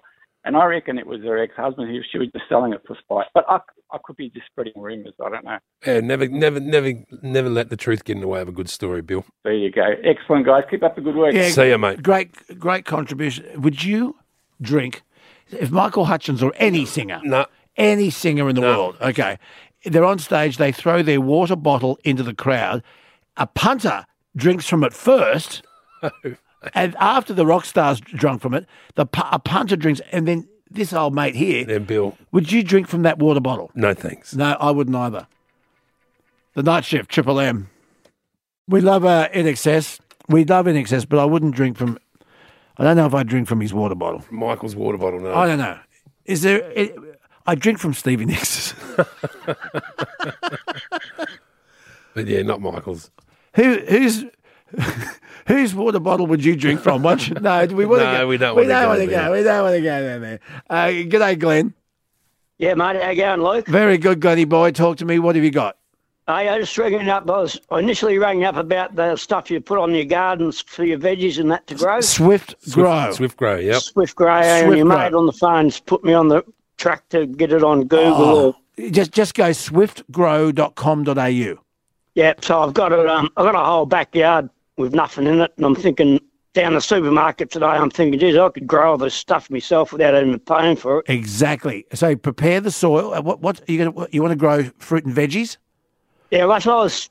That's what I was ringing about. Do I have to like Yeah. make up like planter boxes and Okay. h- How how how much land have you got? uh, probably uh, a quarter of an acre? Oh, perfect. Because you, you would put it in ray. You can look. You can put raised uh, plant boxes in if you want. Yeah, that's what I'm thinking. Yeah, Yeah, well, Bunnings sell them. They're pre they're prefab things, or you can get railway sleepers and d- d- and do it that way. yeah. Or you can just how good's the soil in this in this block? Oh, it's pretty good. Okay. Well, look, if it's pretty good, dig it up. You can go to Kennards and hire one of those portable hose, right? They're petrol driven, and that'll break all the ground up for you. Yeah, yeah. If you just get, if you get your soil right, but the swift grow is fantastic because in Saudi Arabia, they're growing fruit and veggies in sand. And Yeah, ju- that's what, and- and- that's what I was thinking, but I'm wondering uh, uh, if I do things, I'm a bit of an old fart, so if I do something, I want to do it properly. Okay. So- okay. Well, here's here's a little tip for you. Um, if you if you're going to do uh, rows of vegetables, have the rows going north south, so that the the whole row gets equal sun as the sun goes from the east down to the west. If you put your rows east west, then as shade comes over, part of the vegetable garden will miss out. So But what put, did you say? North, North south. Yeah, have your rows going north south. So when the sun comes up and down, it gets equal sun all day. All day. Yep. Yeah. And- All right. but- So, and, and prepare your soil. Get lots of horse manure and, and organic material and, and mulch it all up. And you you get one of those Kennards portable um, cultivators. yep. They're nothing. They, they cost nothing and it'll save you so much back work. And then. Well, me, me, me partner's actually a gardener, but she doesn't do anything, so I'm thinking, No. well, I'll bloody do it myself. No, well, most professionals. uh, Can I just tell you something I've noticed, Glenny boy? Most professionals don't do what they do professionally at home. If you look at most builders or plumbers' houses, they're all unfinished. Oh, I exactly understand what you're talking about. I'm Yeah. a fitter and I'm a fitter and turner by trade, and I walk into my workshop, and everything I've started's never finished. Yeah. Do you fit and turn at home, or is- that may be a question for your missus? I don't know. Anyway, um, Anyway. uh, anyway, um, Anyway, while we're on the subject, Luke, before you go, when you were saying about p- like people that come to your school when you're a kid, yes. Who did you have? I live in Co- in Coabram here in Victoria, and uh, Molly Meldon was Ah. born here. Yeah, right. To get his ass out. How did I know? How, this is where you have come to my level. I'm not even going there. no. Adam. But um, you have sunk to my level. You used to roll your eyes and chastise me because I get things off my chest on a Sure. Friday. Now you have lowered now, yourself. I now speaking of that, speaking of that incident, I was speaking to a customer of mine last week Mm. who knows personally knows Summer Molly, um, Summer Elton's um, Entourage. entourage from his handlers, and apparently he was absolutely furious Hmm. at what he well, had- Molly, had Hmm. Molly just, I don't know, you're right, but Molly just lived up the street from me on the corner. Yeah, right. and um, uh, he's probably 10 years older than I am. And when I was at school one day, he was walking through the school with the um, school, what do you call him, the uh, principal. Yeah. And he'd, he brought Countdown down to Kyabram and set up a whole concert. And this is no joke, a whole concert at our school footy oval. Yeah. And he bought, you remember the band called Hush? Yeah, I played Hush the other day, Boney Maroney. Yep, and yeah, there's a with band Le- called Le- Les Gok. Yeah, Yep. Yeah, the two boys yeah, on the guitars. That's right. And um, um, band called uh, the Stylists. Yeah. Do they ring a bell? Stylist. You're, you're testing him now, Glenn. No, I'm going back there, and a girl, uh, Renee Gayer. Renee Gayer, yeah. Yeah, and I think she only passed away a couple of weeks ago. She did. That's right. Yep, and she uh, and Molly bought all them bands and and um, entertainers to Kai Abram, set up a whole stage, and uh, it was all it was all to do with the hundred year anniversary. Yeah. So I never I never had a lot of time for Molly because he always walked around with his hat on and Has But, he been um, has he been wearing a hat for that long? He's wearing the hat at school. oh yeah Wow, we. yeah. And I'm six I'm sixty one years old, so I'm going back to when I was uh, fifteen. Yeah, right. and uh, he was he was wearing that hat then, and he probably still is now. But um, I just thought when um Luke Luke brought it up about people that had come with the yo-yos and that. Yeah. oh no, we also had the Australian Championship hula hoop team. Oh yeah, well we had we had the yo-yos at, the- at Kai uh, State School. Yeah. Had all had all that. Well, But, I, um, I, I love your Molly Meldrum story, and that's a fantastic story. So thank you very much for that, Glenny boy. That's all right, mate. You have a good day. Thanks, Glenn. See you, boys. Keith La- Keith Lamb was the lead singer in Hush. Yep. And, I And- think he's passed. Keith Lamb. Yeah, early 70s. Yeah, they had a hit with this. The Night Shift, Triple M. I got a girl called Bonnie Marona. She's as skinny as a stick of macaroni. I wanna see her rock and roll with her blue jeans on. Not very fat, just skin and bone. I said I love her, she loves me. Oh, oh, happy now we can be making love underneath the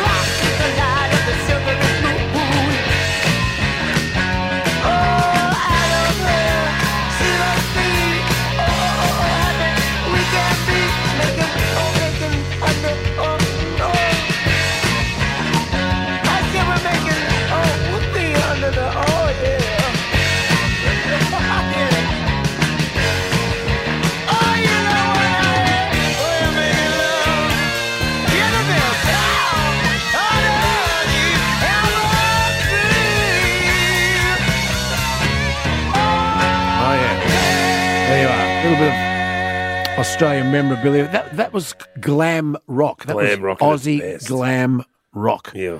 With Keith Lamb and Les Gock and uh, Boney Maroney here on the night shift. Little s- little trip down memory lane for me. hey, listen, in an hour I got the quickie.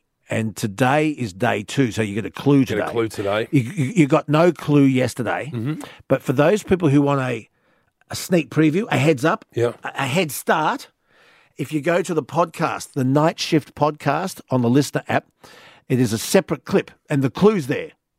Today's clue's already out. Today's clue is on the podcast. So uh, there you are. One triple three five three is the telephone number. Look, I can't get this message across any any stronger. It is so important for you to get tested if you think you have sleep apnea. And there's nothing less romantic. We had um, Valentine's Day this week. Nothing less romantic than having disrupted sleep because your partner's snoring and choking at night.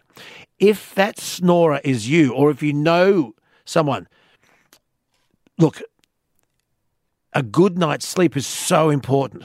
So important. Ask your doctor whether or not maybe you have sleep apnea, snoring and sleep apnea. It is a common problem. And if left untreated, it can increase your risk of heart disease, stroke, type 2 diabetes, high blood pressure.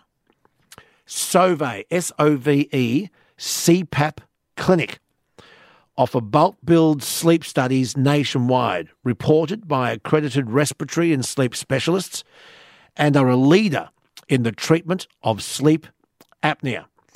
Visit SOVE, S O V E, CPAP Clinic today at the thecpapclinic.com.au. There is a the in front of it. The thecpapclinic.com.au or call 1300 762939. When considering whether a, a sleep study is right for you, consult your doctor for advice. Bulk build sleep studies subject to Medicare criteria and T's and C's. Back in a sec. And this bloke.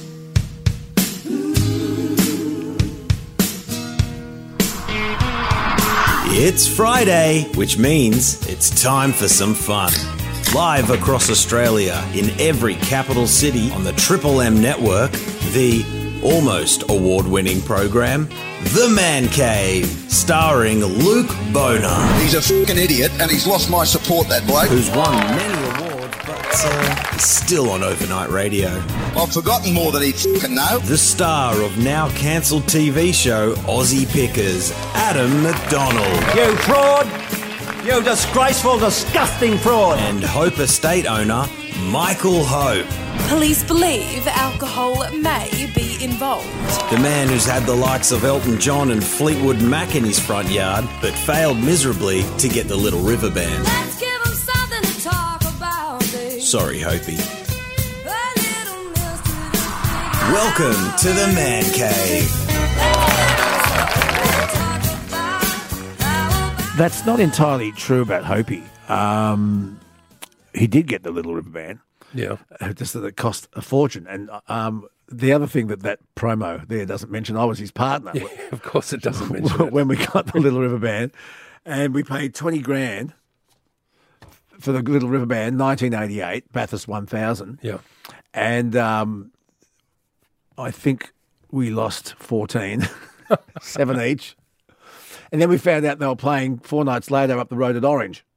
The See, we, cheaper- we really knew how to negotiate Yeah. back at, back in those days. But we ha- but we did have the Little River Band. We owned the Little River Band for one night in 1988, but we lost a fortune. There you go. I then decided to continue my radio career and avoid uh, management promotion, and hope he took it on. He saw that as a challenge, Yeah, right. and now look at him. And he's- and running the, the, the winery and running chemists. He's a very busy man. He's an in- interesting fellow. He's very interesting, but he's not with us today. So No. why are we giving him such a rap when he's not here? I don't know.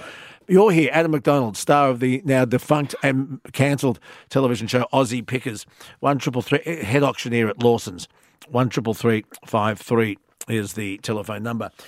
Um, plenty of people online wanting to talk, which is great. But there's something I'm going to bring up later this morning, brother Adam. Yeah. with our travel expert, Quinton Long, who is the founder and publisher of AussieTraveller.com. The Australian Federal Police, Adam, Yep. have started an operation called Operation Slay. And what they're doing is they're targeting illegal and unruly behaviour on aircraft and at airports. There has never in the history of aviation, not just in this country, Adam, but worldwide, there has never been in the history of aviation so many arrests and complaints about unruly behaviour on aeroplanes.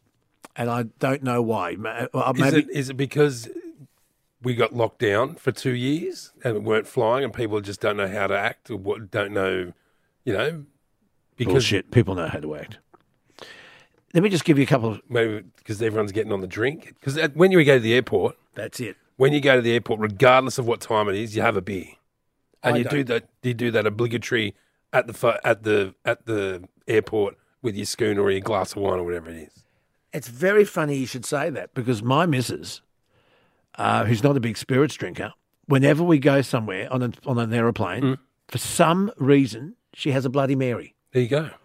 Isn't that funny? Yeah, but it guaranteed anyone because there's Does it, cal- does it calm the nerves? Maybe it calms the nerves, but it's like there's no times. There's no t- time at the airport. You It's know, like It a doesn't- casino. It's like a casino. Exactly right.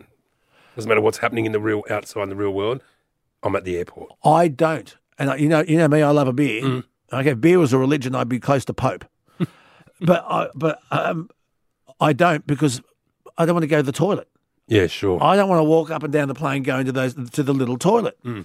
So I do, I actually don't drink in a- at airports. But anyway, let me just take you through a couple of recent cases, and I just don't understand what's going on. Recently, there was a woman who bit a flight attendant. this woman, seventy eight, and they believe possibly it's it's it's going to court. So allegedly, allegedly, she'd had something so- too much to eat to drink. To drink. 78 year old woman allegedly hit another passenger in the face. This was on board a flight from New Zealand to the Gold Coast, January 29. The woman then allegedly went on to bite the flight attendant on the arm when they tried to intervene. Is it it's good- it- because is, is it true that if you're drinking on a plane, the altitude increases you- the effect. Yeah, the effect. You get affected maybe, more. Well, then maybe why they should just not sell alcohol on airplanes. Sure. If you can't go um, from Auckland to Sydney, How long's that flight? Five hours? no, that's two. Is it? Yeah. If you can't go Sydney to Melbourne 50 minutes Yeah. without a drink, there's something wrong with you. There's something wrong with you. Um, there was a, here's another one. Here's another one. Um, where is it? Where is it? Oh yeah, Uh, uh, th- this is another Gold Coast arrest that went viral because you see all these all these arrests now go viral because everybody every, Everyone's got a, f- a phone. Every Everyone's passenger's got a phone. and a camera. and uh, the fellow passengers were singing this woman off the plane with that 1969 hit. Nah, nah, nah, hey, hey, kiss him goodbye. You know, that song. Anyway. Um, nearly 50 travellers this year have been charged with 69 offences by AFP officers stationed at nine major airports, including assault, drug possession, and weapons offences. A further 24 people were fined for intoxication, offensive and disorderly behaviour, creating a disturbance, and failing to comply with directions from airline staff. What the hell is going on on our airplanes? One triple three five three. If you have a theory, Adam's theory is probably pretty sound. It's it's probably alcohol Yeah, definitely. uh, or a cross between nervousness for flying, alcohol, or the Karens are coming out and they're not they don't feel like they're being treated properly. Quinton Long has a story. He recently was flying business class and a woman was just up from him and another lady comes into business class carrying a little baby. The woman went off her head. She's dinging the bell, she's putting her hand up. The baby's not crying. The baby is just with mum. Yeah. I want to be moved. I want that child. I didn't pay all this money for business class to be on a plane with a baby that's going to cry all the way home. The baby was not crying. She carried on like an absolute pork chop. Yeah. Terrible. What's wrong with people? Yeah, that's just. I think that's you go, you're going back to the. Maybe it's not just the youth that are um, snowflakes. I think it's it's it, it, it's cross generational. You know, why would you whinge? At, but so, like you, you're complaining about something that might happen. That's just ridiculous. Have you ever seen bad behaviour on an aeroplane?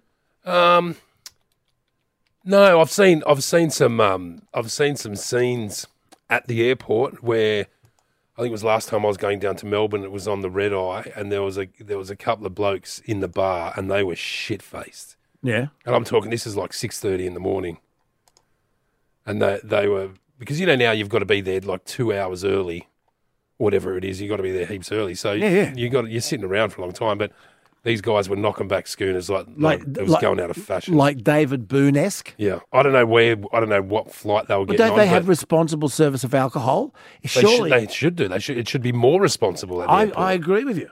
but no, these guys, these guys were cut like they were, they were hammered. Maybe it's like, have you seen that movie Bridesmaids?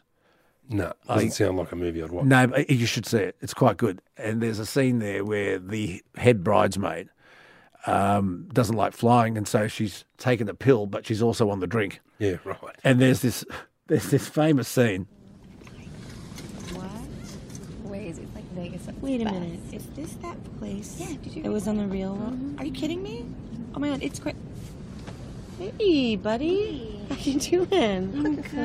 I feel I'm so much more relaxed. Thank you, Helen. I just feel like I'm excited and I feel relaxed and I'm ready to party with the best of them. And I'm gonna go down to the river.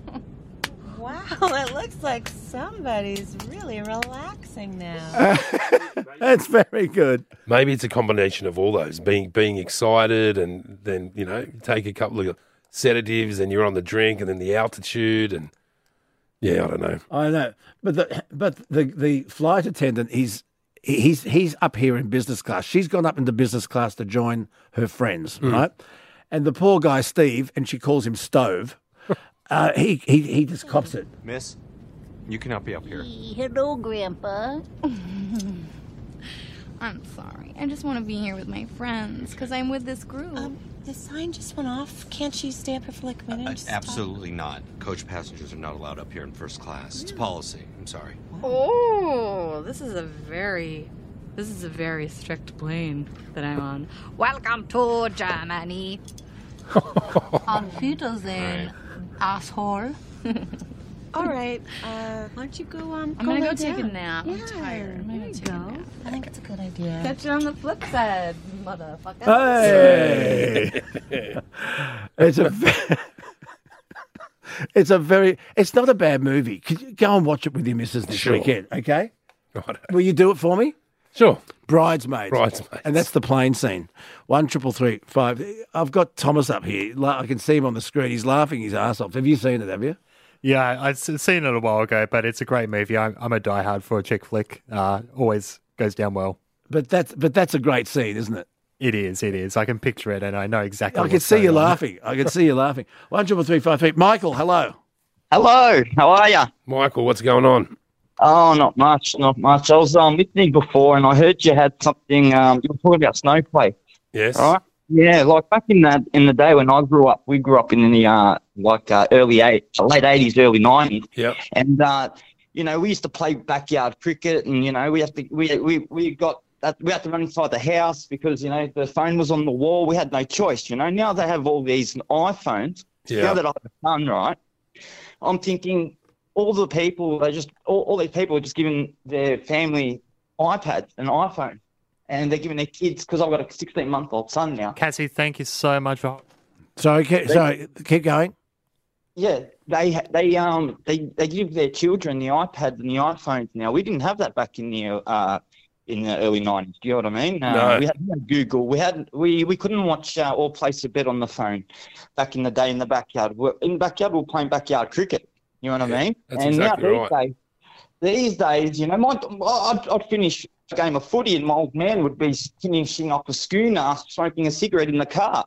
And you can't do that these days. No. I'd drive down the road can't drive down the road with that going on. You know what I mean? But that was like common, a common occurrence. You know, it's just, they don't raise them like they do anymore. And um, yeah, I'm doing a mini documentary at the moment, and I'll go around the streets of Melbourne and I film people, Yeah. and I interview them. Yeah, and I'm spreading awareness for men's and women's mental health. Good on you. Yeah, it's a good Um, thing. Yeah, amongst other hard hitting uh, issues like um, family and domestic violence, um, suicide, um, mental health, addiction. Um, I'm going through all of them, but I'm starting with uh, chapter one, which is homelessness and mental health and how addiction plays in um, with that role. Well, good on you. I tell you who, I'm going to put you back to Thomas. You need to hook up with the Reverend Jim Reynolds, who is a very, very good friend of mine, good friend of the p- program. He's the head of the Outreach Ministries Australia, and he spends a lot of time on homeless in Melbourne. And he would be a great person for you to talk to.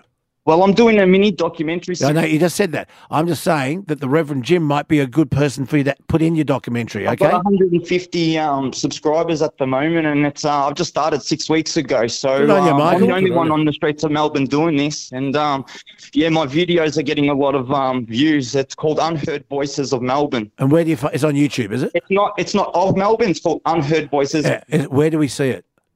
If you type type into Google, I mean, or YouTube, YouTube. That's go what I was onto YouTube asking. and type in the search engine Unheard Voices Melbourne. Unheard Voices Melbourne.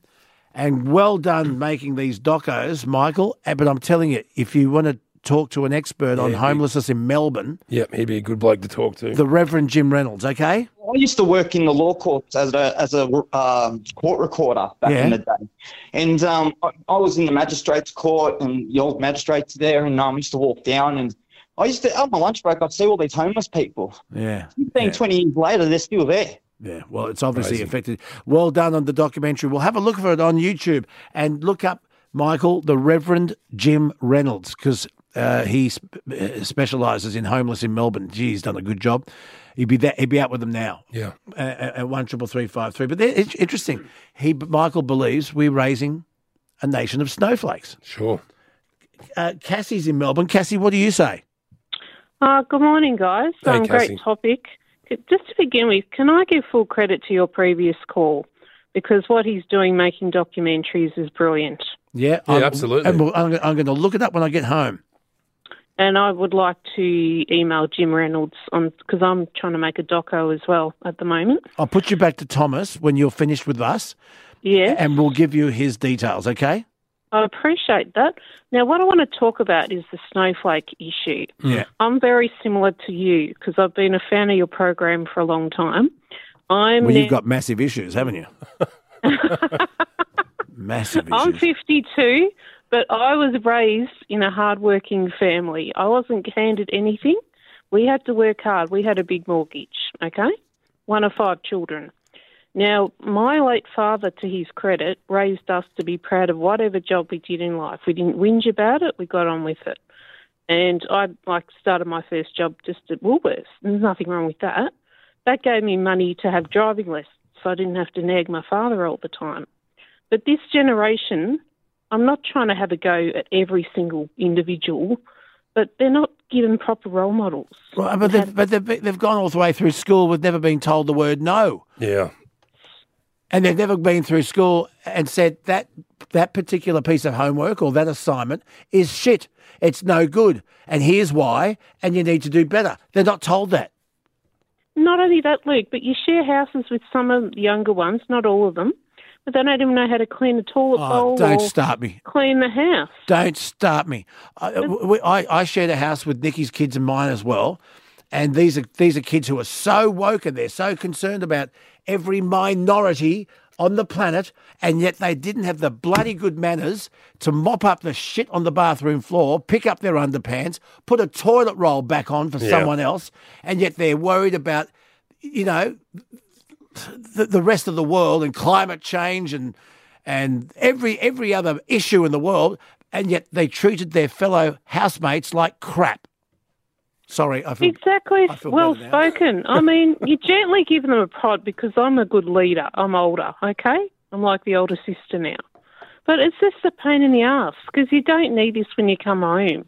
And you don't Mm. need them sulking if they whinge at you because you've gently asked them to wash a dish or Mhm. clean the toilet bowl, as I've just said. Oh, a dishwasher. We never. We didn't have a dishwasher. We didn't. I remember. I remember when we got one, Yeah. and I thought this is the future. I thought this is unbelievable. But then we just argued about who's unpacking it. And packing it. Exactly.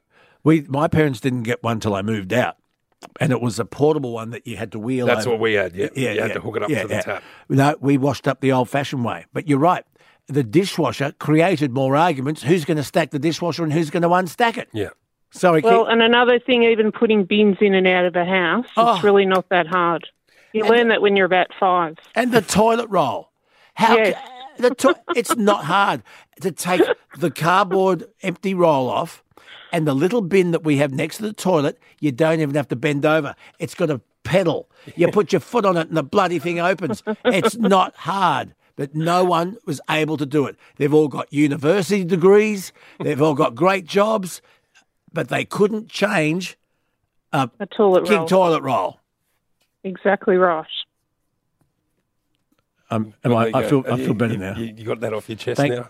Thank But God. that's my frustrations because it's you know I'm working hard trying to achieve my media work and make docos and hopefully go into radio. I've done radio training, so Well, good fingers luck to you. crossed. Get, get a Thank job. you. Get a job in community radio. Do it. Do that. Oh yes, I'd love to do that. Get a job in community radio first, and hone your craft and put uh, tapes. The tapes. Listen to me. Tapes, cassette tape. Put a tape together and send them out. And um, and good luck to you, Cassie. Thank you. If you could pass on that information about Jim Yeah, Reynolds, I will. I'll put you back to uh, Thomas now. By the way, Cassie, yeah, hang on, I'll just get Thomas up. Thomas, you there? Thomas, talk to me. Thomas. T- he- yeah. he- he's taking calls. Thomas. Yes. Okay, Cassie here is interested in getting into community radio. Yeah, yeah, yeah. I, I can definitely help you out. Yeah. Where are you, Cassie? uh, in the Bayside area of Melbourne. Beautiful. I start. I made my start at a place called Sin Media. Uh, great I've heard station. of it. That's linked with RMIT.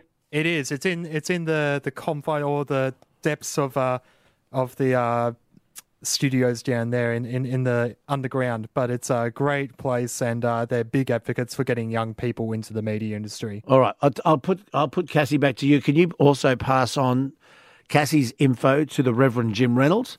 Because Cassie's interested in helping homeless people too, and I'll let uh, you guys talk. I'll let you guys get a room. Uh, And your show's not crap, Luke.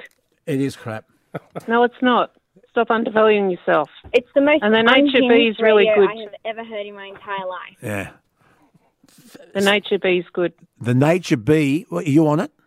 Yes, because What- I'm going through all this menopause crap, Oh, which dear. I hate talking about. Well, we don't need to talk People about think men- you're a whinger. Well, but but power pollen. I, I put Adam onto it five years ago. Yep, got, I, I got onto it, and um, it helped helped me massively. I um, through my injury and my, my immune system was was um, just it's just amazing now. I very rarely get sick. I very rarely get the flu. Um, yeah, it's just it's just great gear. I'd recommend it to absolutely everyone. What's it done for you, uh, Cassie? Uh, look, it's lifted my energy levels Yep. because my frustration was I was fed up with going to these doctors, and I respect their profession, but they don't believe you. And then when you tell them what your issues are, they still try to dismiss you. Well, you're going to the wrong doctor. But look, I'm glad that y- your energy levels are up, and you Yeah. and and uh, a lot of people say nature bee power pollen improves your sleep. Did for you, did for yeah, me. abs- absolutely, it did for me. Well, normally it does, but because I love your program so much, Yeah. um, yeah. yeah. We- you- As I said, you have massive issues, Cassie. S- Stay there. I'll put you back to Thomas, and I'm so glad the power pollen, the nature bee's working for you, darling. And and stay in touch, okay? Legend. I will stay in touch. Okay, Cassie. Good on you. Good on you, Cassie. One Good luck trouble. with everything. Power pollen. Now there is a deal there, 200 Hey, capsules. Cassie, you still there? Oh, there he is. He's, he's talking to Cassie now. It- um, t- there's 200 capsules, Mm-hmm. um, and you get the two pieces of the Manuka honey pollen soap, Soap, yeah, which is fantastic. But there's other products, the lozenges, yeah. They've got lozenges. They've got skincare products. Just Yeah. have a look at have a look at the website. powerpollen.com.au, money back guarantee. Tell them Luke sent you. Quick break, be back. Yeah, I am here. He's back. I'm, I am here. I am here. One triple three five three is the telephone number. Uh, Brisbane's online. Brisbane. Peter. Peter from Brisbane. Peter, hello. Wee. What, what happened was I, I had to run fifty metres up the corridor to get Adam a glass of water, and, Oh, I, and I'm light and I'm I- I'm lightheaded. It's been a long off season. Well, I'm glad you ran up the hallway because I know he couldn't. Oh, come That's exactly right. Wow, wee. What are you doing, Peter? Mate, uh, I'm just on my way home. From doing what? Uh, I'm an in- interstate truck driver. well, welcome aboard. What's Yeah, on your mind? What do you want to talk about? Uh, Adam, for you first. Yeah. Um, my father joined the uh, Roseanne, uh, fire service at the age of 16 in 1948 Yeah. a- as a cadet fireman. I've got his original brass helmet Yeah, right. There's a lot with of all with all the patina on it. yeah. There's a lot of these reproduced. The the brass fire helmets are probably one of the most reproduced antiques around. But I, bel I believe you if it's, if it's the old man's it's the old man. So they wouldn't have started making reproductions back then. They sort of started kicking around in the n- late nineties. They But a started lot of coming- houses have these. They do, yeah, because they're, they're beautiful big thing. They're big, beau- Yeah. beautiful things. But for an original one, um, they would have that would have been one where they wore to a parade or like on the the, the, the dressage parade. Is that right? No, mate, this is the one I used to wear in the fires. Yeah, right. And it's all brass. It's all brass. It's got the original uh, 50 mil by 50 mil uh, X rubber plate on the inside. This the only thing that used to insulate them from Yeah, right. electricity. Yep, All right, the chin strap is leather. yep, All right, with the scalloping on the outside.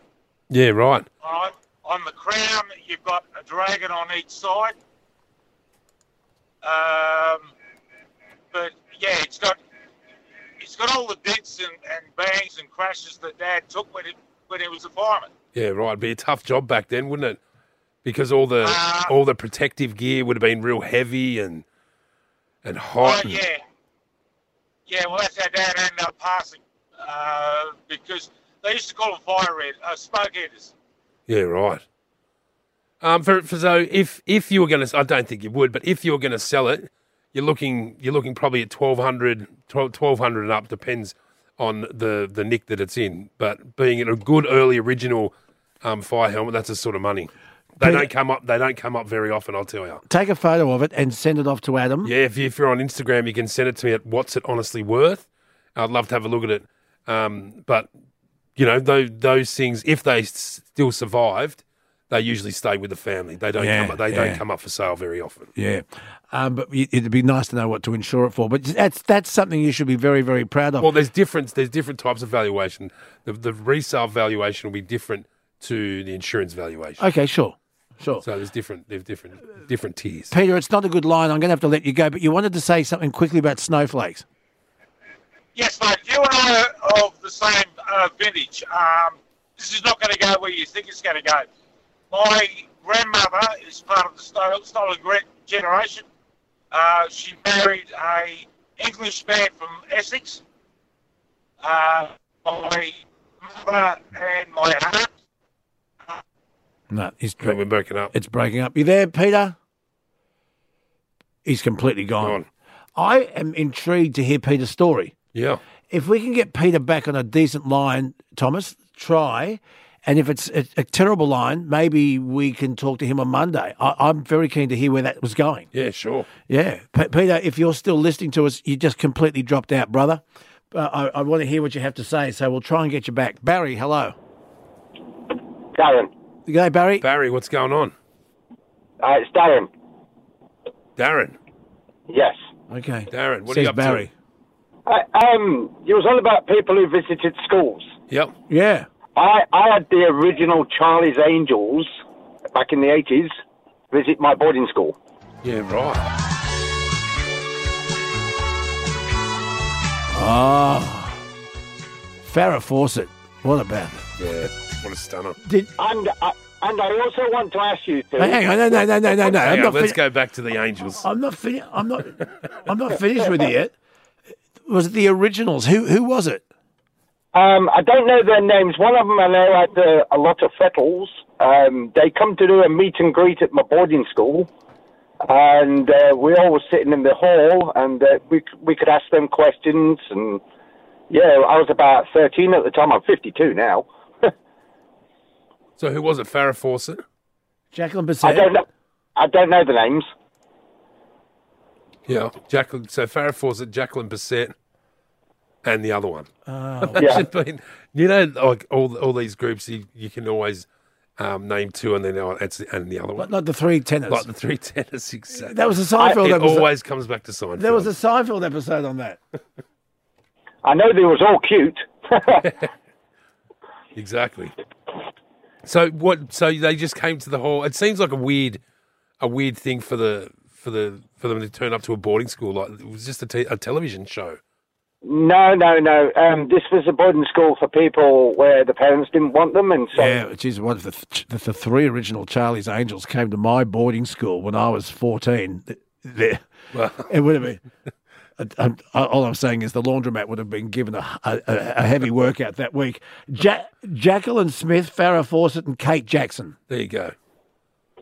Yeah, they were. And then Cheryl Ladd came. there was just three of them. Yeah, Jacqueline Smith, Farrah Fawcett, and Kate Jackson.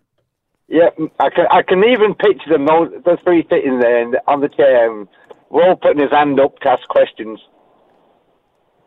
It's great. Excellent stuff. Good stuff.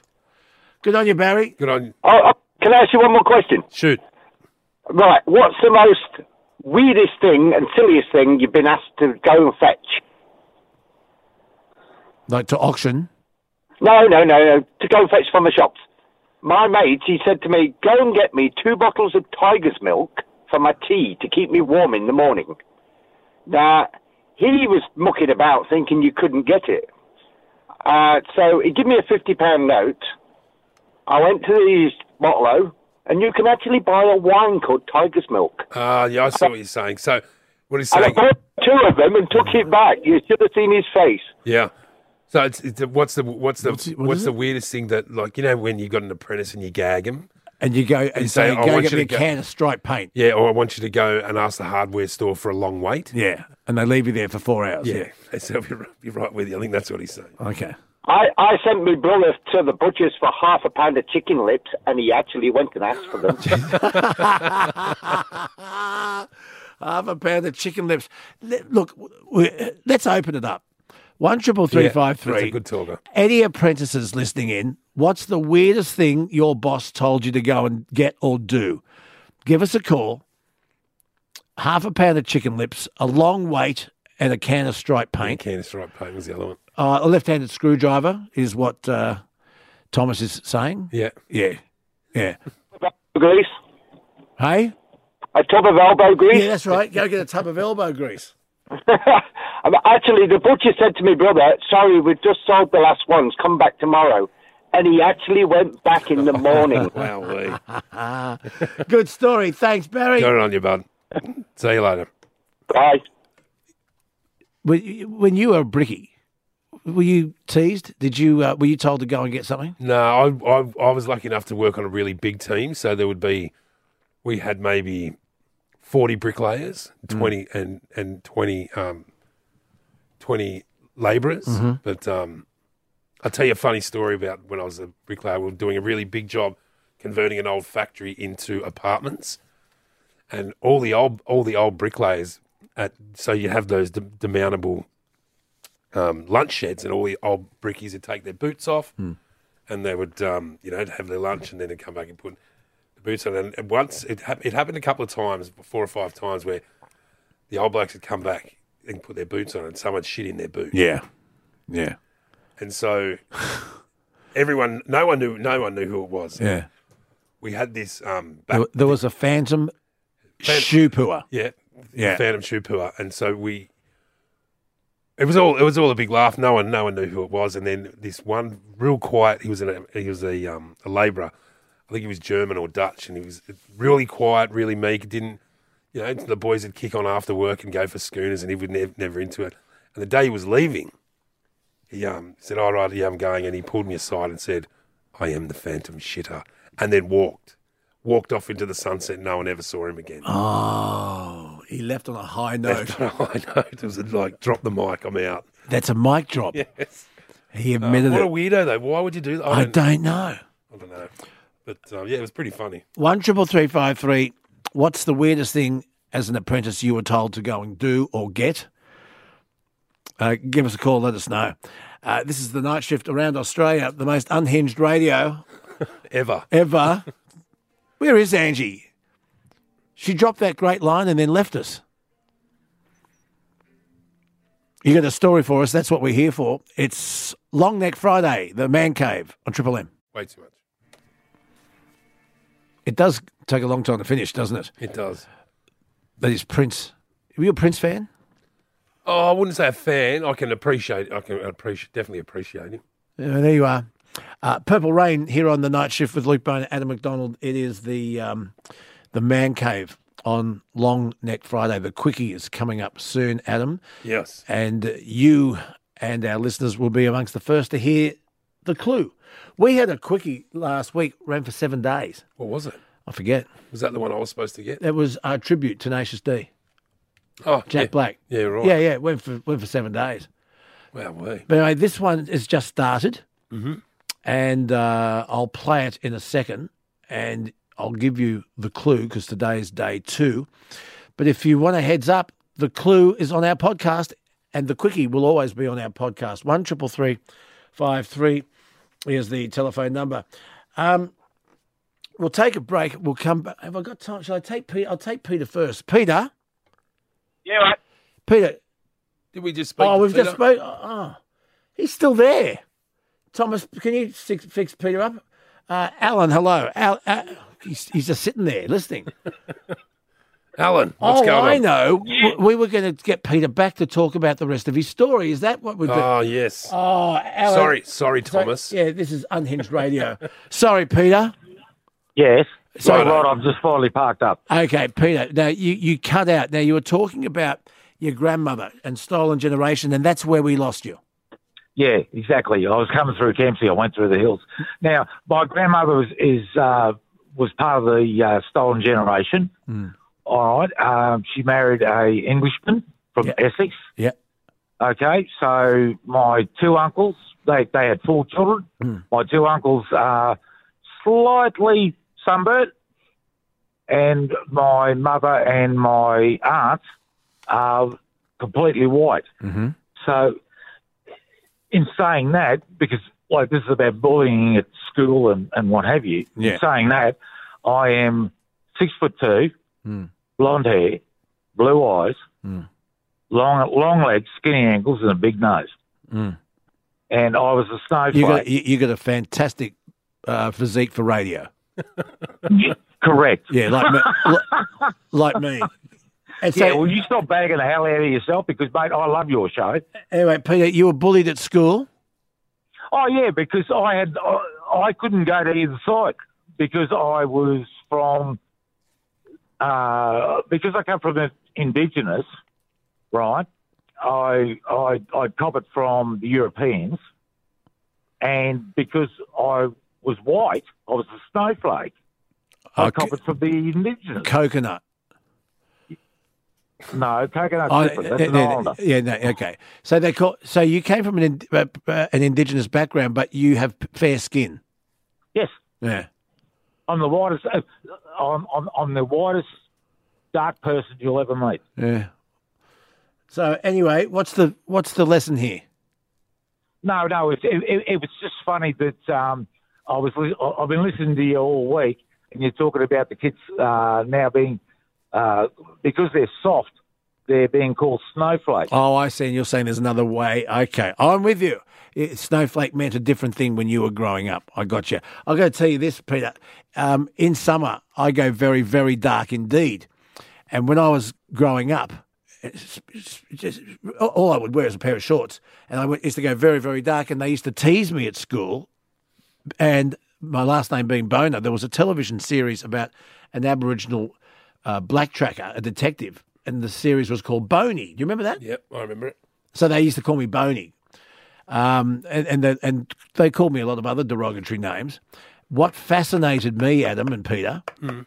is that those same people, especially the girls who were very cruel in primary school, in high school, these were the same girls then that were going to the beach and lathering themselves in reef oil, Yeah, right. trying to get dark. Trying to get a bit of colour. There you go. It- it wa- the irony wasn't wasted on me. Peter, thanks for your call, Good brother. on you, I'm, Glad, Peter. I'm, gl- I'm glad we got you back, mate. One triple three five three. Well, quick break. Be back. Were you ever told to go and get a can of striped paint when you were an apprentice? See, th- uh, uh, uh, all those pranks, like go, go down the shop and get me a, a left-handed screwdriver, or um, can you go up to the shop and uh, get me a long weight? And the and the person on the other end would be in on it, sure, because they they- they've probably had a hundred apprenticeship apprentices come up and uh, be told they're looking for a long weight. Someone uh, emailed me and said that they were told to go and get an air bubble for a spirit level. How good is that? Yeah, pretty clever. I think it's pa- oh, it's like a rite of passage. You get you get gigged out like that and doing an But you apprenticeship. see, no, no. The point is, today it's called bullying. it's, not, it's not bullying. It's hilarious. Uh, Yeah, to you and me. It's not bullying if it's hilarious. Some kids find it belittling and demeaning, and they fi- and it, it comes under the heading of harassment. well, It does today, Adam. I know. You See, you and I are dinosaurs, Mm. but it, it, today HR are all over it. HR. What's that? HR didn't exist when I was doing No, I know. doing my apprenticeships. Well, I mean, I'm just saying the HR collective. Mm. Yeah, you- it, it, it's called harassment now. Do you want to have a listen to the quickie? Yeah, sure. Let's have a let's have a All look. right, okay. Now uh, it started yesterday. No clue on day one. Mm-hmm. Clue today is day two's clue. So I'll give you a listen. Are you ready? Yep. Hmm. What's the clue? Not. Oh, hang on. I've got it, I've got it written down here. Not the motel shower scene again. Oh yeah. One more. Not the motel shower screen scene again. Not screen. Not the shower screen. It's the shower scene. That's the quickie. One triple three five three is the number. Peter, hello. How you going, Luke? What is it, mate? Yeah, I reckon it's. Uh, I was trying to get through last night before the clue. I only just heard the clue. I Yeah. don't know if it works or not, but I reckon it's um, Alien Ant Farm's version of Smooth Criminal. That's a very good guess. It sounds just like it, but not. But it's not. oh bugger! No, but Hey, um, you've got a very good ear. It sounds just like it. Yeah, it does. As as far as um, apprentices, I got hooked up by the um, belt and lifted on an overhead crane until you were like just off the ground and left there for about an hour hanging by your belt. That was fun. Ah, is that har- it, it by today's standards? That's harassment. Oh, absolutely. And yeah, but no, it was just a good laugh. And I got sent for a long wait, but I knew I, I got the idea of the joke, so I took a book with me and had the afternoon reading my book. But but my question is, we we Adam and I have just here and we've unloaded on Gen Y, Z, and millennials, saying that they're snowflakes. Yeah. But uh, but when you look back, are we looking at the past with rose-colored glasses? Were, were, were was the practical teasing at work really harassment? When you look back at it, and and you couldn't say anything because then you would be teased even more. So you put up with it. But was it harassment or not? Oh, I don't think so. Not the apprentice stuff. Um, I got harassed, harassed for my last name a fair bit, which I didn't really appreciate. But um, yeah, the, the rest of it was all just good-natured fun. I yeah, thought. it's just good natured ribbing. Like Yeah, yeah, it's, yeah. It's, it's And not taking it- everything so seriously. It's just a it's a joke. It's not Yeah. meant with any malice or any cruelty. It's a joke. It's funny. It's a joke. Get on with it. Yeah, yeah, it was far worse. But you it, what's know, it, but a joke to you, Adam, to someone else could be really upsetting. No, but that's not my fault how they construed it. I know what I'm saying. I know what I'm what my intentions were. And if you can, if you take it the wrong way, I'm sorry, but boo hoo. I didn't say it with any malice. If you've taken it that way, I'm sorry, but it's not it's not how it was meant. It's not how it was delivered. So suck it up. Suck it up, princess.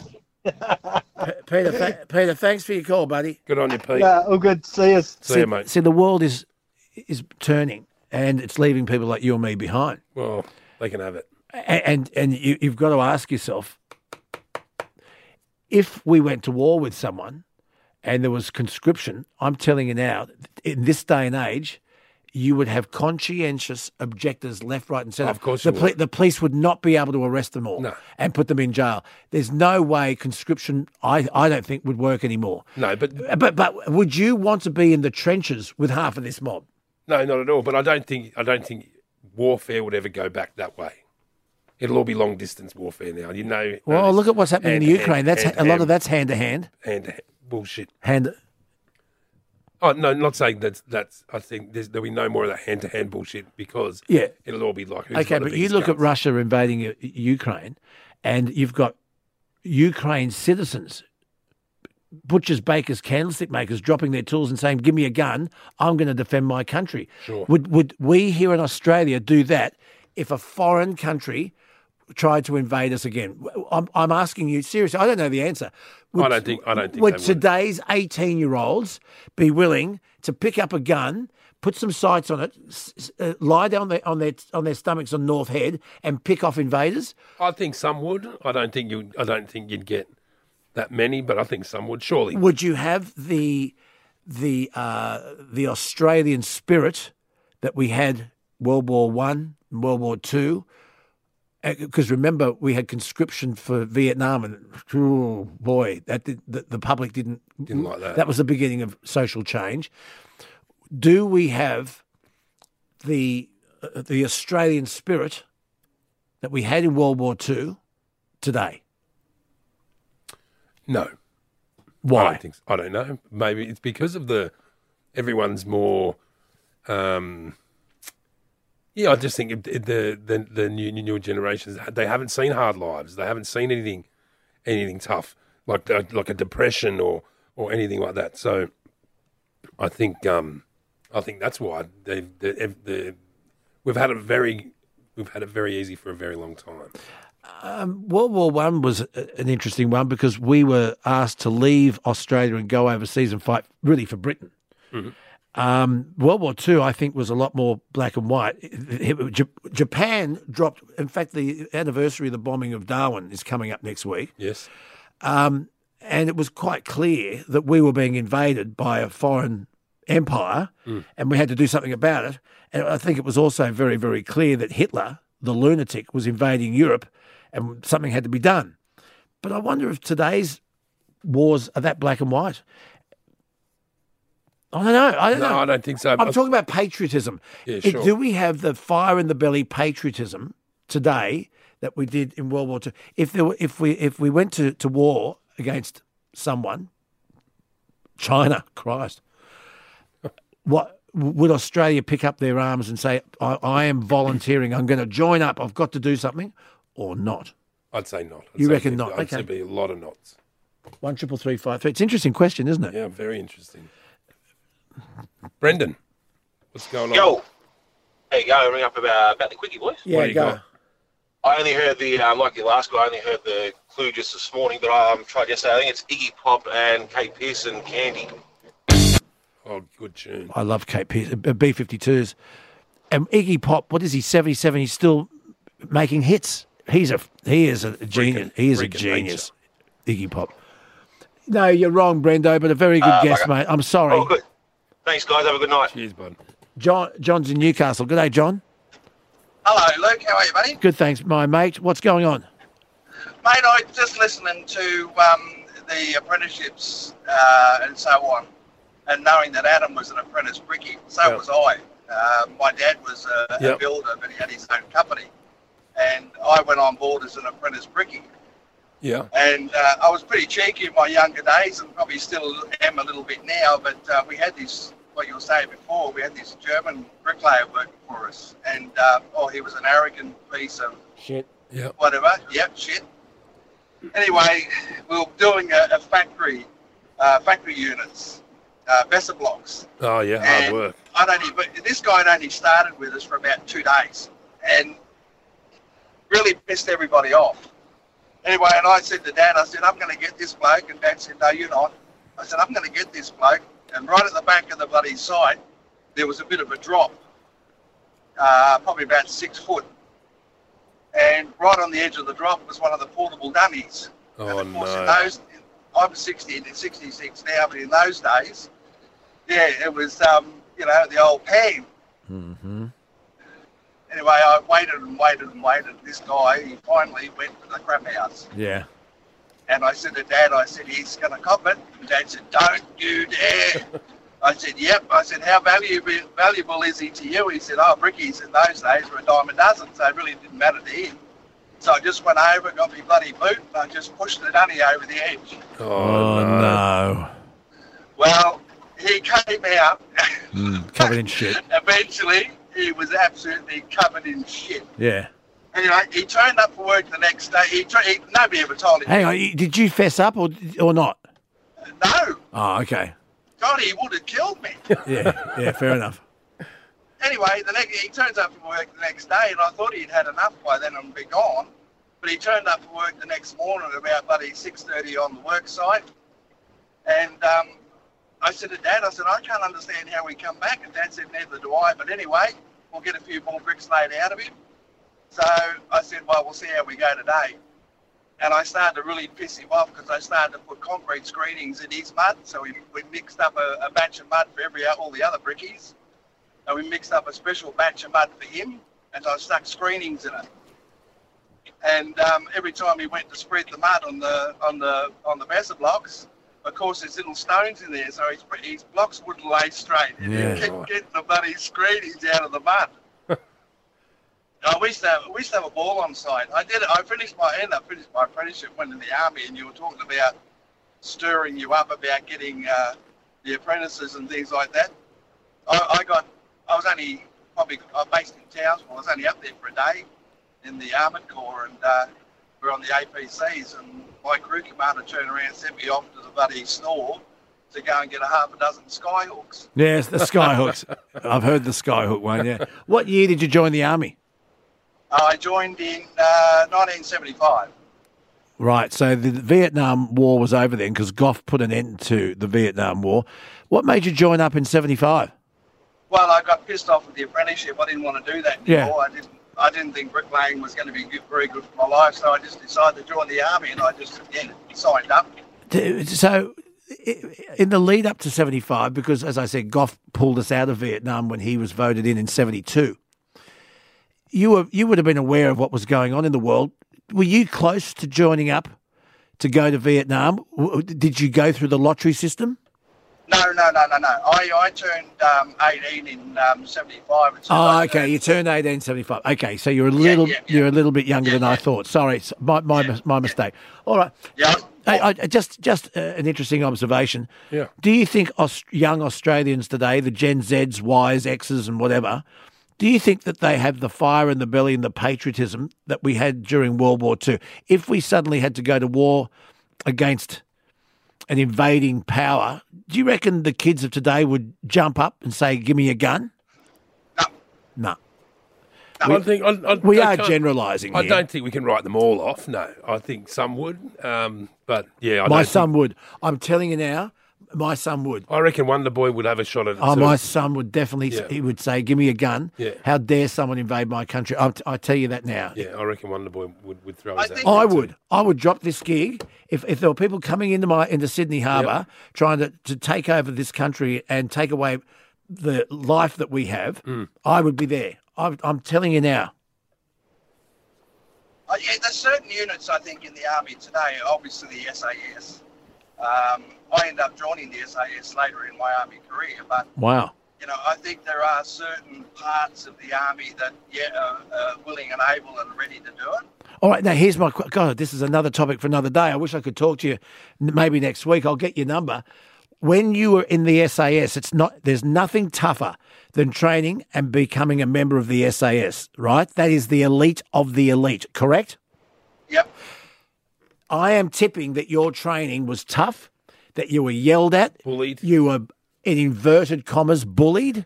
That you were put through the absolute ringer, both mentally and physically. Correct?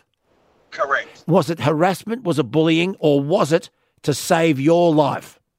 It was to save my life and my mate's life. Exactly. I you, you I always go back to that film. Um, I can't remember with Tom Cruise. A few good men. You can't handle the truth. you can't handle the truth. Well, that's exactly right because you you work, you're in the army, you fo- follow orders, and you do things. And I had done things that I'm not real proud of, but you followed orders. Um, we did a little stint overseas after Vietnam. We went there, and there was things there that you would not believe actually happened, but it had to be done. You know, I don't talk about it a lot, but it's it's something that's always been in the background and think, well, you know, like when, to me, when John Howard sent off all the uh, soldiers over to the war in Iraq or Iran or wherever it was, like the, the latest one, Afghanistan, I'm sort of thinking to myself, it was sent, it was the same, it was Vietnam all over again, sent, sent on a lie or sent on a whim. You know, and innocent people going over there to do things that they, they're not very proud of. Yeah. Yeah. Well, yeah, I guess, I mean, I guess joining the army, the army's all about the discipline and the, the you know, the structure and, and you know, I grew up in a, in a military family, so I, I totally get it. Um, so I don't see that as bullying either. I don't, I don't see, I think you, you're taking orders. You, you, that's, that's, that's what all rank, you- that's all rank they're and trying to file get- is. yeah, yeah, look, Adam, they're turning you from a boy into a man, Mm. and that's what their whole task is. I was one of the first intakes into Kapuka when it first opened, Yeah, right. and when you went through your training at Kapuka, um, then today it's it, it, it's totally different, totally different today. Yeah. Um, but then it was you would think it was bastardisation and bullying, but it's not. It's they they're turning you from a long-haired lout that has you know probably you're just a kid, Yeah, that's right. and from the time you arrive in that bus and that sergeant gets on that bus, you know you're in the army and you've got a choice within 24 hours to get off that bus and run off that bloody camp, or you stay and you become a man. Did many, did many people leave? Um, not in our platoon. I was in one one platoon out of 32 in our platoon. Not one left. We ended up being a Vasey Trophy, what they call the Vasey Trophy platoon, which Yeah. everybody passed through. But everybody passed through because everybody helped each other. Yeah, that's- That's what that's what I, that's what I found with the army. That's what I found growing up in, in, in an army house. It's all about helping your mate. Yeah. And it's not bullying or harassment because unless you are fine tuned and you're tuned not to think, you, you, you have got to, it's your life and you're saving your, your mate's life and you're defending whatever it is you're defending on Yeah. the day. It, it's, it's a, it, you've been fascinating. Thank you so much for your call. Good on you, John. No worries. See you guys. Thank, thank you so much. Son, we live in a world that has walls, and those walls have to be guarded by men with guns. Who's gonna do it? You? You, Lieutenant Weinberg? I have a greater responsibility than you can possibly fathom. You weep for Santiago and you curse the Marines. You have that luxury. You have the luxury of not knowing what I know that Santiago's death, while tragic, probably saved lives, and my existence, while grotesque and incomprehensible to you, saves lives. You don't want the truth because deep down in places you don't talk about at parties, you want me on that wall. You need me on that wall. We use words like honor, code, loyalty. We use these words as the backbone of a life spent defending something. You use them as a punchline. I have neither the time nor the inclination to explain myself to a man who rises and sleeps under the blanket of the very freedom that I provide and then questions the manner in which I provide it. I would rather you just said thank you and went on your way. John Waite from ages ago here on the night shift. The quickie. What did you think it was, Adam? Because your guess was very good. I I was guessing more off the clue Yeah.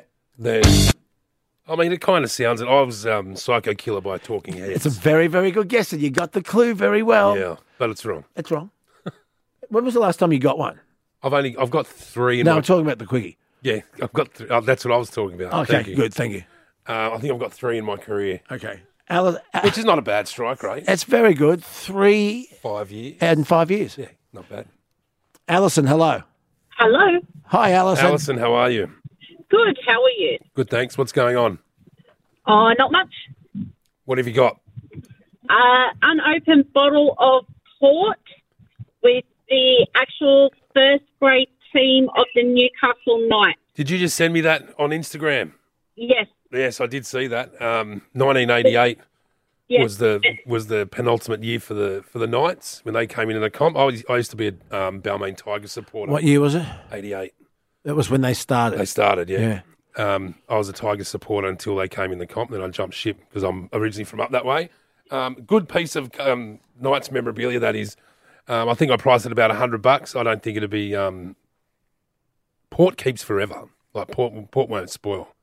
You can't make it any worse. It's 35 years and it's 35 years old and it's still unopened. Yeah, so beauty. I mean, I I, I do wine sales, um, wine and whiskey and spirit sales down there at Law- in the shed at Lawson's, and there's always a bottle of tawny port in the uh, sale, and they get about thirty bucks. But because because of the the Newcastle Knights um, hook, I reckon you're probably looking at hundred to hundred and fifty dollars for it. But pretty pretty pretty cool. Yes. And I actually went to school with um, Kurt Gidley. Oh yeah, right. What what a, what a legend. He's still he's still at the club, is he not? I think so I in think a management in, role. In yeah, in in admin now. Um, the, Gi- the I think both the Gillies are up there. The thing with the Newcastle team is once once growing up there, and you played for the club, you're still a, you're still neck deep in the club. Like If- Danny if- like, Badiris is did, still you, there. did you have to play juniors? Yeah, like I- the like the Johns like brothers. The Johns brothers. They were Cessnock, weren't they? They were, they were straight out of Cessnock, yeah. But Danny Badiris is the, the he he's in the management team up there, um, and the coaching staff. So they, they do tend to keep a lot of their um, You know, and I- local juniors on. I love that about Newcastle, and Manly used to do it. They used to. and Manly's gone to shit. Yeah. And how how they Manly can do it to Bob Fulton's daughter, what they did. What did they do? Well, they got that's punted her, Yeah, right. and she was in, in a very very important role. What the- what her role was, um, sh you have a lot of young kids. Maybe they've come from regional. In, uh, Sure. indigenous backgrounds or from overseas Mm-hmm. and they come to Manly and they've got no family immediately around them. Yeah, yeah. she would build that family unit Yeah, right. and look after them Yeah. and nurture them and and make and make sure that they didn't get homesick and if they were she would look it was a, such an important role in the club Mm. and this new mob punted her and Bob Fulton's daughter I mean they have a I nearly swore then they have a stand with his name on it with his name named after him. Yeah, and they did that pretty crazy. I mean it mainly used to be family it's um, it's all money now. Jeez, I'm on fire this morning Yeah, huh? it's all it's all about money now. But um, I mean, Manly wouldn't have that many juniors coming through anymore. They, they, they used to. They used to have heaps, but um, you know that's the big thing. That's why Penrith are so big because their junior base is huge, and they've invested a lot in their junior base. And Newcastle should be the same. There's plenty of people up there. Mm. Um, it's just a matter of the clubs holding on to them. Alison we digress thanks for your call Thanks, Alison. Thank you. Bye. Ta-ra. One triple three five three, the man cave. Where we're getting it off our chests today, aren't we, Ant Man? We certainly are. Matt, hello. How you going? Matt, what's going on? Ah, not much, just at work. What do you do? Um, minor. Oh yeah, good one. What are you, what are you going to have a shot at the quickie? Ah, yeah, I reckon it's the police every breath you take. The clue is not the motel shower scene. Yeah, that could be. Mm. It's wrong. It's wrong. Sorry, Matt. Sorry, Matt. Cheers, mate. All right. Bye bye. One, two, three, five, three. Yours, your guess is the guess of the morning.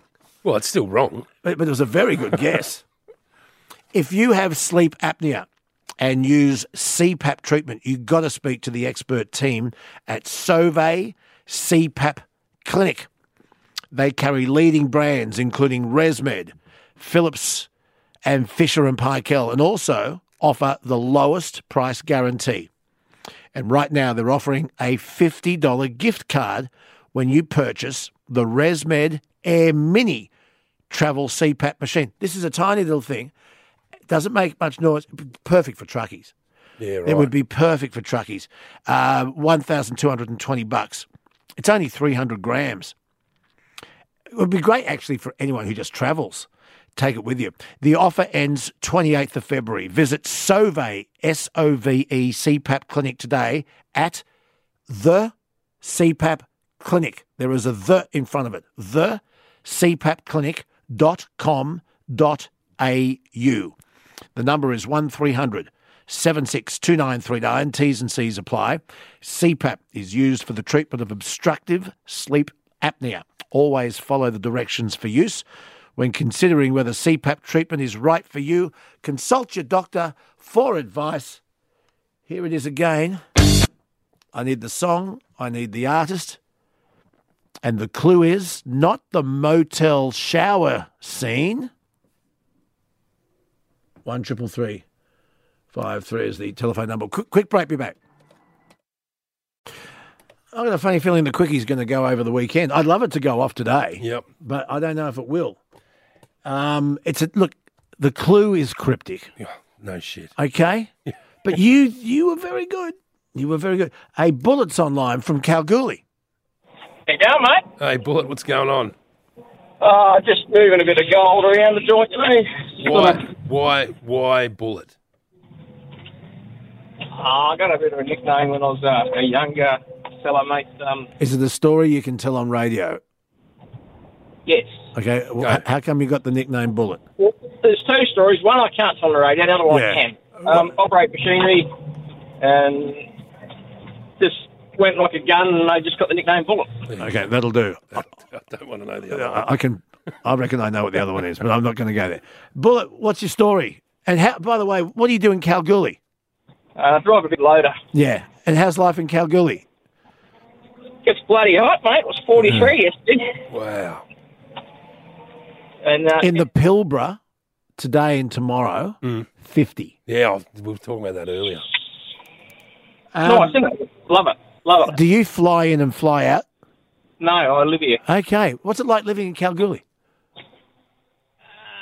Um, yeah. Um, Because there's a reality TV show on, or it used to be on, Kalgoorlie Cops.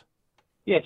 Oh, yeah. And it's a wild old town. It's a wild old town, Kalgoorlie, with uh, a lot of blokes, very bloke, Yeah. uh, mining. And when they let the hair down and go into town and get on the drink, it's pretty Mad Max, isn't it? Yeah, but uh, it's no different than any other town. Yeah. The way they put it out there really killed the town. Uh, Yeah, they- right. uh, it so was they a- make it seem like it's the Wild West, So but it's it- not so bad. It was a stitch up, was it? Well, they didn't show the good parts. They showed all the bad shit.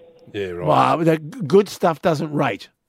Exactly. Yeah, exactly. So our crime rate, and like you said the other day, you got, sorry, um, you uh, in Toowoomba or Towns or Cairns or wherever you set up in Queensland, he said that Queensland's got a pretty pretty high crime rate. Yep. Ours, Yeah. uh, Western and wherever it was up in Queensland somewhere, ours is pretty much the same, but per capita per person up there, obviously it's a, a lot more, but.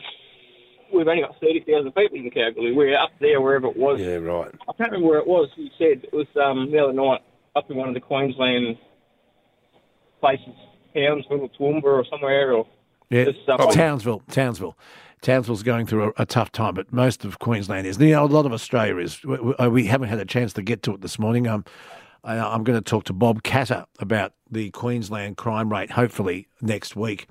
But it is a problem, and, and the reason it's a problem, Adam and Bullet, I, in my opinion, is because you have juvenile. We're talking about juvenile crime here, is because you've got kids who know they can break the law and there's no consequences Yeah, you can walk away. if there's no consequences, why why would you stop? Well, we had our uh, the other week we parked our cars at work on night shift, of course, and uh, eleven cars got windows smashed.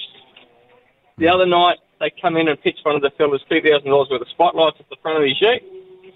Wow. Nothing happens. Nothing happens. Nothing happens. Uh, it's it's frustrating. Bullet, why did you ring me? Uh, the Queen, but I just want to touch on something else first. Um, look, I was talking the other week and your wife about left-handed people using bits and pieces. Oh, my How did- my missus is left-handed. Yes, yes, and she finds scissors and second because she's a gardener. Yeah. Se- secateurs frustrating. She says they're made for right-handed people. How did she get on with the chainsaw? You said she was going to prune the, cha- the tree. It can't get it started. I can't get it. It's an anchor. And her dad, who's really clever, he can't get it started. We've changed the spark plug.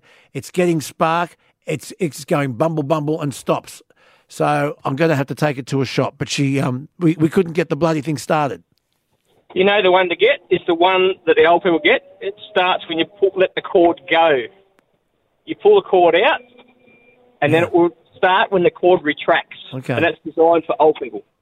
Oh Jesus! Can I tell her that? Don't tell Let her. me tell her. Can, Yeah. I, am going to record this c- conversation. I'm going to say, Bullet's got some advice for you. Get this chainsaw. It's for old people. She'll love it. Yeah, it's- you pull the cord out, and as you let the cord go, that's when it will start. So Okay. kids love them in the shed when they're playing with Dad. What's this do, Dad? oh, um, what are you doing it for? I met the Queen. When? It was, I was nearly fi- I'm nearly 50 now, and I was about 14, so that was what maths aren't working at the minute. Um, I used to do in a live in Tassie, in a small town. See, and uh, we that's the had same a- trip. We had a um, bit of a boxing centre. I was Yeah. sort of uh, just doing that to keep fit, and she came up to our sports stadium and stuck her nose in, and that was the end of that. Turned the nose up, and off That- she went. That's when I would have seen her. That's whiz, that's when exactly I would have when. seen her whiz past my primary school. I was in. Probably, um, yeah. I was in Bridgewater. Yep. I was about 14 then, and I'm just under the half century now. So uh, Yeah, so it would have been around the, the Same exact visit. same, same trip. Man, she hasn't been there twice. It had to No, be the same of course, trip. of course it had. Oh Okay. yeah. Okay. But I think she had a um, a bucket of lemon juice before she walked in. She was pretty sour. Oh well. sh- yeah, it's it's it's it's a it's such a, it's a tough job. You're going to go opening things and cutting ribbons, and every kid with flowers. You're going to smile and uh, anyway, bullet. Thanks for We the didn't give call. her a scone. We didn't give her a scone and a cup of tea. I think that's what the problem was. Scone. I thought. See, scones. I call them scones. Sour scones. Yeah, he's just called them a scone. I think he was trying to be English. Oh, fair enough. Thank- I, I get your bullet. Did you can, could you did you know? Because I'm going to blow my own trumpet for a second. Here we go. Well, I, I mean, I didn't really have much say in it. It just sort of happened. I was in the Sydney Combined School Choir, and I got to sing at the opening of the Opera House Yeah, right. for the Queen. It was, there was a few. There was a few of us. Hmm. There was a couple of hundred.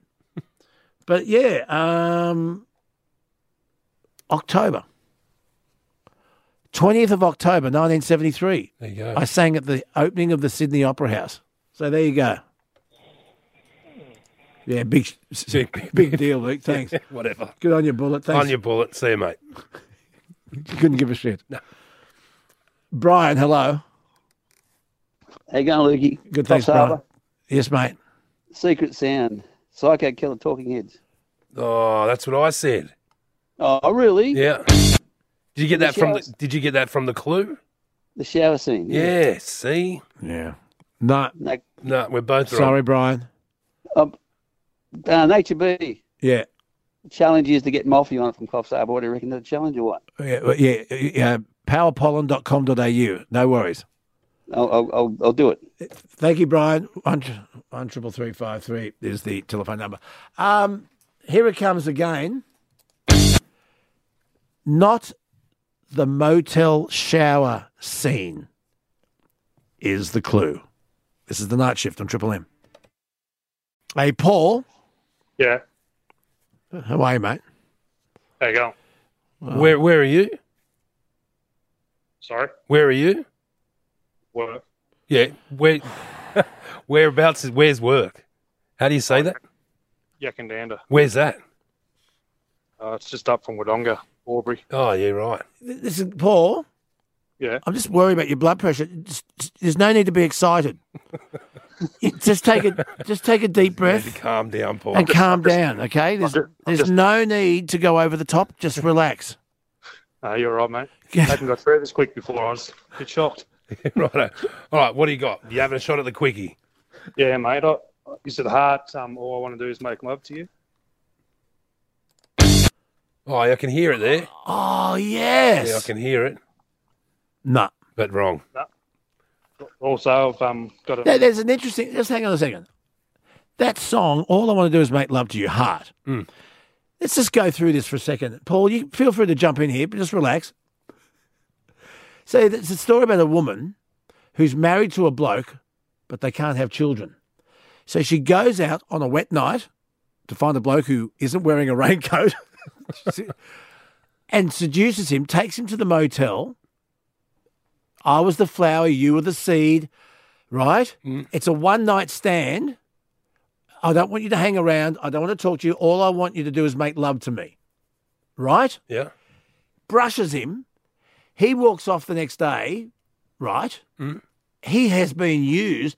And then years down the track, she sees a man that has the same eyes as her son. and all she wanted was a child. Because while she was in love with her husband, that was the one thing he couldn't do for her. So she goes out. Listen to the words. Yeah, I believe you. That's what the song's about. What do you make of that? I reckon that's about as sure as you can get. Thanks for your call, Paul. See you, Paul. Hey, I've got a thing about apprentices. Yeah, go on. Yeah, go on. When I was an apprentice butcher, I got sent um, next door to the bakery to get um, six randy tarts. did you go? Yeah, I did. Yeah, good I was, man. um, only 15 though. Good, good on you, the Paul. lady- Are you still a butcher? Oh, I'm a baker now. Ah, trying to cover the spread. No, ne- next one's the candlestick maker. Go for the trifecta. That's it, mate. He's a butcher, now he's a baker. Yeah, that's it. What do you bake? What's your specialty? Oh, we do pies, mate. He's a baller personality, this bloke. Listen, thanks for your call, Good on Paul. you, Paul. Cheers, mate. See you, mate. Bye bye. He just needs to calm down. There's no need to get so excited, Paul. Uh, John, where are you, John? Hello, John. What's going on? Yes, John. I'm talk. in. I'm in air up near Townsville. Okay. What do you yeah, want- what yeah. do you wanted to want to talk to you about the the bullying, Yep. Yeah, go on, John. mate. It depends on which on the psychological profile of the person that's getting it at the time. Because um, you were talking to a soldier there a while ago. Yeah. It was an interesting conversation, wasn't it? Yeah, yeah, it was. Yeah, and to get and, and to be in the army and then to go that step further and go into the SAS, uh, you have got to be s- highly disciplined. And some people would say, "Oh, that's bullying." Nah, he said you had to have that tough training in order to be able to save lives. Yeah, yeah, yeah. Totally, totally correct. I was in the army at the time. I was in 1982. I joined. I was the youngest person in the Australian Army. I was 17 years old, straight out of school. Right. Anyway, go on. I got, I got the bit. Don't you bloody worry, mate. And it- and it wasn't just screaming in your face. It was a smack in the face. Mm. Now, Did, it did it make you a better soldier, or do you reckon that's bullying? it made me a better man in the end. Uh. I, d- I, I literally served my time and I literally done the three years and by the time my time was up, I couldn't wait to get out. Yeah. Yeah, it's, it, But- it'll agree with some people and not with others. It depends on who you are. Yeah. It dep- It's what John said at the beginning. Depends on the person. Well, that's what I was, I was saying earlier. It depends on how you take it. Like if you if you take it like if you think you're bullying, that might not be coming from that from that place. Like yeah, it's all how you how you interpret it, I guess. Uh, how are you today, John? Mate, I'm, I'm all right. I, but I need to sort of um, go back a bit more. Yeah. See, I'm actually, since I went in the army, I got out of the army, I've had ups and downs my whole life. And when I was about 45 years old, I found out I was bipolar, Asperger's, and, and I've got like anxiety up the yin yang. Have you heard of an organisation called Wounded Heroes? Yeah, yeah, but Because i if ever you need help, Brian and the and the my friends at Wounded Heroes have got an ear for any return serviceman that needs help. yeah, but I, but I went nowhere, mate. I was there in the mid 80s. Yeah, it doesn't matter. They would still, if you feel you need to talk, they're there for you. Yeah, yeah, yeah. I, I'm sort of, I'm sort of, I'm okay with where I am. I've been harvesting, I've been moving around. Actually, we've spoken before, mate, a couple of times. Okay, Um, I come up here and I do cane harvesting, good on you. and we have, we've got a shed with a pizza oven, and stuff in it, and we have some really wicked big parties at the end of the year. Yeah. And and we've actually spoken in the middle of one of these parties, Have we? and I've been oh, yes, we've I was rather under the weather. Yeah. Well, look, I, I tell you what, John, it's good to talk to you. I've got to keep moving, brother.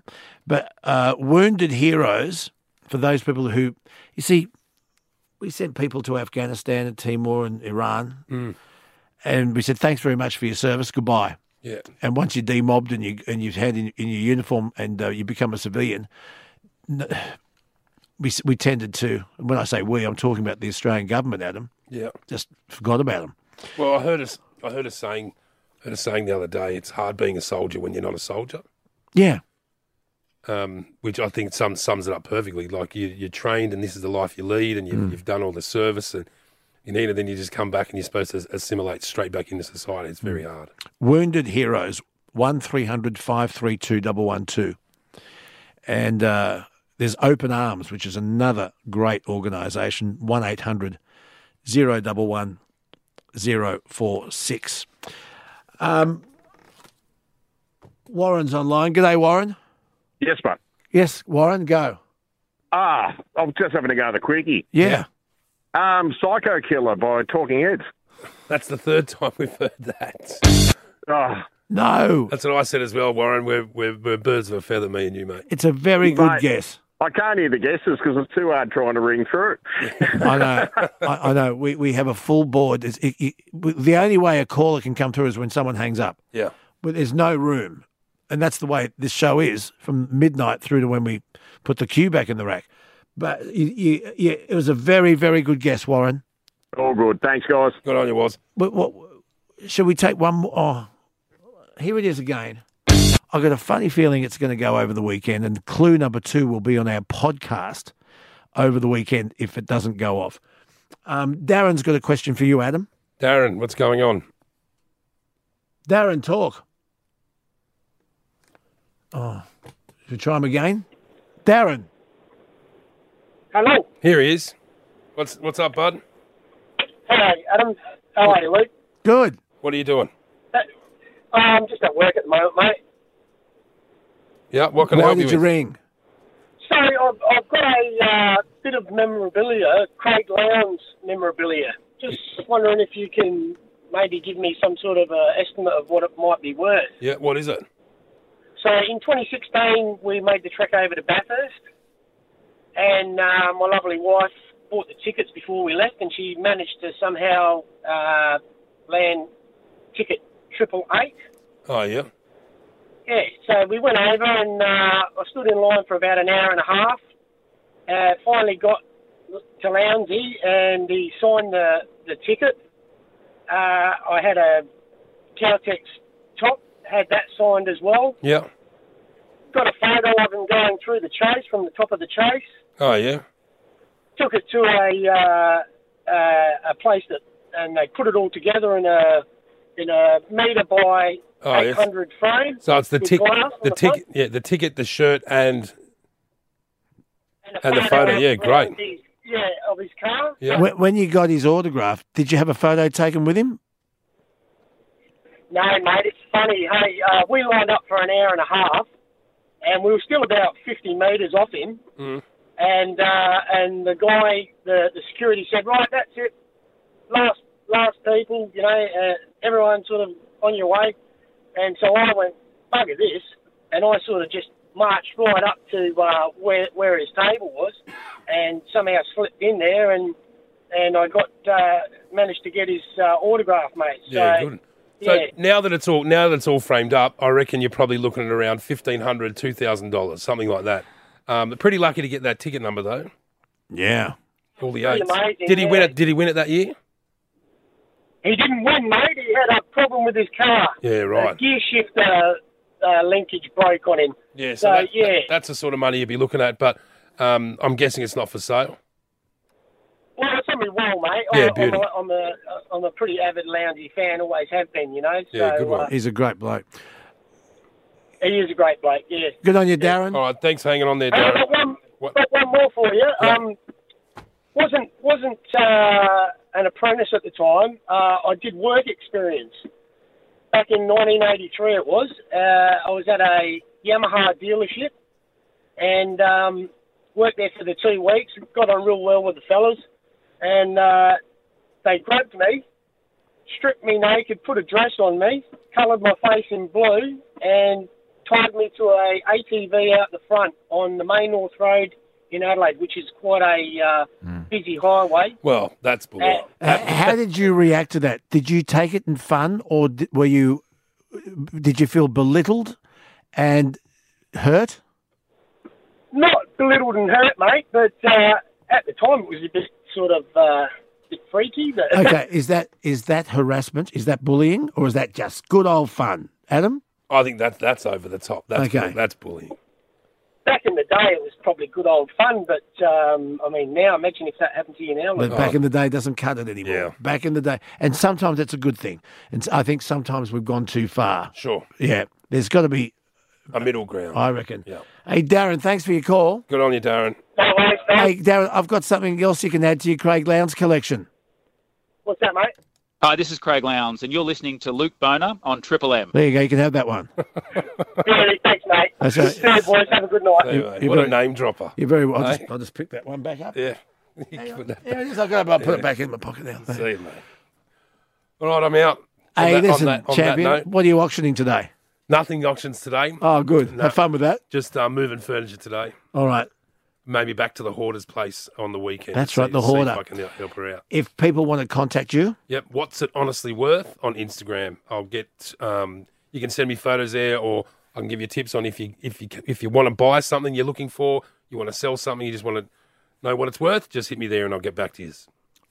have a great weekend, buddy. See you, Skip. Say hello See to you, the bride. Thomas. Say hello to the bride for me. Yep. Should be seeing it. We we we, we hadn't actually um, had a romantic. Oh, you did a Valentine's for, Day. For Valentine's You did. Day. I didn't. Yeah. I didn't think you would. Yeah. No, I didn't. She did. Yes. She bought me tickets to a water slide park. Oh, your favourite thing. That's love. Okay. That's love. Uh, Did you, have you been already? Yeah, yeah. We went, got sunburnt, lost some skin. It was great. Oh, Christ. Adam McDonald, folks, on the Man Cave. Uh, we'll take a break. We'll come back with more of the night shift in just a moment. Happy Friday, Adam. Happy Friday, Skip. The Night Shift. Around Australia on the Triple M network.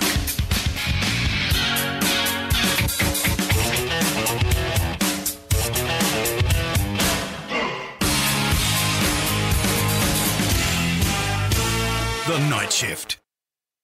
Ivor Davies with a classic here on the night shift uh, with Luke Boner, Friday, February 17. Now, Thomas, Yes, Luke. you've got David there.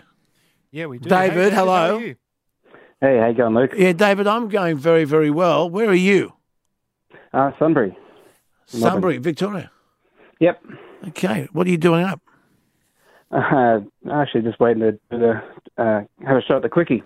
Okay, now I'll give you another listen. Are you ready? Yep. Now, did you get the clue? I actually did after I worked already, but uh, yeah. Okay, Very the, clever. The, the clue, Very clever. The clue is not the motel shower scene. Yep. Okay, now, Thomas the Tank Engine. Hello. I Of asked, you- I asked, I asked you if you got the clue. What did you say? The first thing that came to me to mind. Am I am I allowed to say it? Yeah. The first Well, hang thing on, that hang on, came- hang on. No, stop for a second. David, are you there? Yep. Not the motel shower screen was the clue. What Yep. did what did you get from that? Uh, I got uh, 27 from uh, Alfred Hitchcock's movie, Psycho. But ha- Not the shower screen, sho- shower scene. Not the motel shower scene. Uh, say that again about the clue.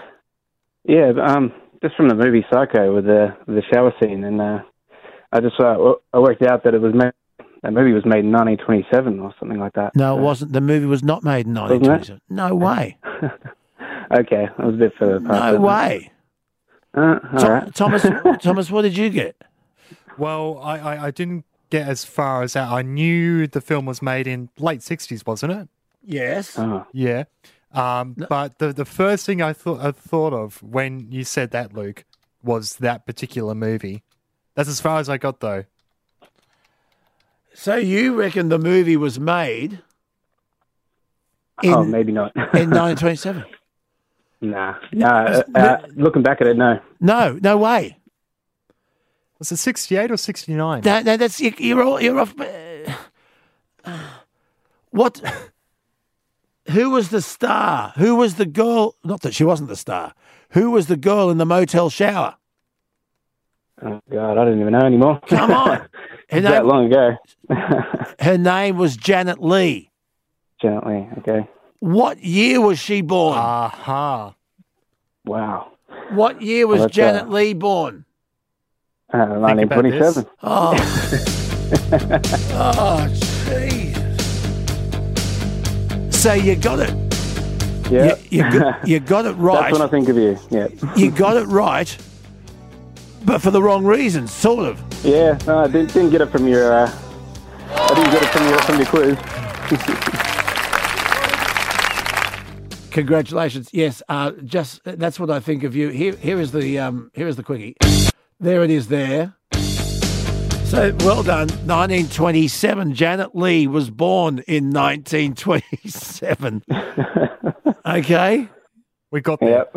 Congratulations. Stay there. You've won a Triple M T-shirt. You've won the quickie. Would you like to introduce it for us? uh, yep. He's uh, 1927. That's when I think of you. Someone else who just needs to relax. No need. To, no need to be so over the top. Thanks for your call. okay. Thank you. Okay. See you later. Well, there Oh, you are. I'll come up with a new quickie. The clue will be on our podcast over the weekend. The night shift around Australia here on the Triple M network. I'll be on Sunrise a little bit later this morning. It, I'm telling you now, um, it's going to be heat wave conditions everywhere. Nowhere in Australia is going to miss out on the heat. Now, Gavin Morris, our weather guy here on the night shift, will join me shortly. But like the Pilbara, 50 degrees. Uh, Sydney, Saturday, uh, 32, 33 near the coast, possibly close to 38, 39 in Sydney's west. Brisbane, Melbourne, uh, Adelaide, the whole country is going to cook this weekend. We've all been saying, where's the real summer? Well, folks, Mother Nature's delivered it this weekend. More details coming up. Uh, in the meantime, Mark Beretta, Channel 7 Sunrise, joins me. I've just seen some extraordinary footage of you, young man. Because you are a water skier. And Channel 7 have just sent me, and let me just pull it up here, some incredible footage of you sailing behind, oh, yeah, water skiing behind a what is it? It's the Oz F50. These amazing Yeah. multi-hull, the double-hull boats that go at a million miles an hour. You are water skiing behind this boat on Sydney Harbour. I can see the bridge in the background. It- you're wearing a green helmet. I'm looking at it now. What's the story? It was a world first. What's the story? Yeah, well, the, these beautiful Sail GP boats, and Sail GP is uh, in Sydney this weekend on the harbour, um, on Channel 7, Saturday, Sunday. Um, and for a while, Tom Slingsby and I, the skipper, Olympic gold medalist, uh, have been concocting this plan that we think the boat's fast enough to water ski behind. So we've been brewing this for about a year, and, and yesterday we said, right, let's do it. So I went down there in the morning with Tom. We, we went out to Shark Island um, and uh, tied a rope on the back, and we actually pulled it off. Now, Ben Ainsley is regarded as the greatest sailor in the world. He's a British multiple Olympic gold medalist.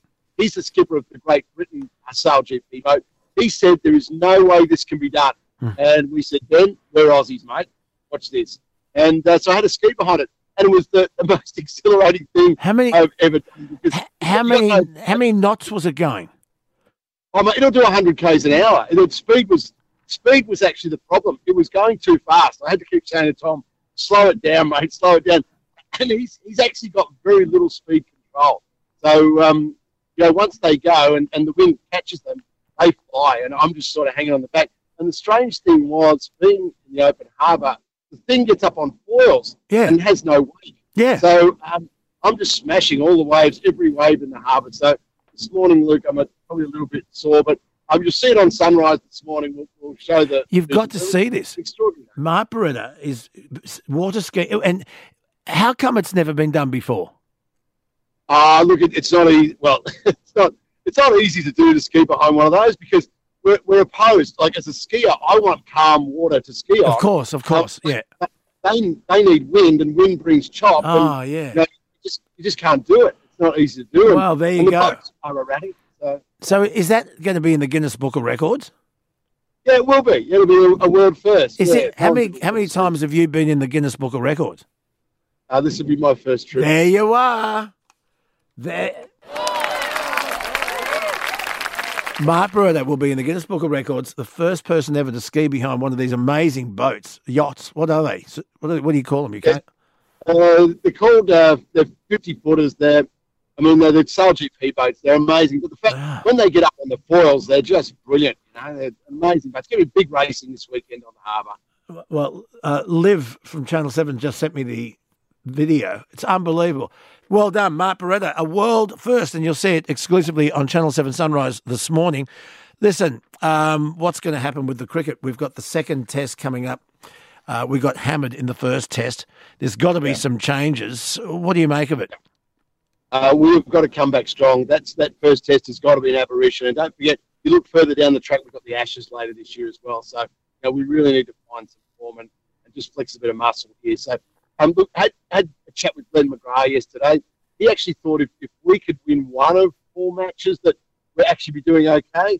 I don't know. I think I think we've got to do better. and I think we've got to grab this second one. Uh, you can bank on Travis Head being back in. Um, Three o'clock this afternoon it starts.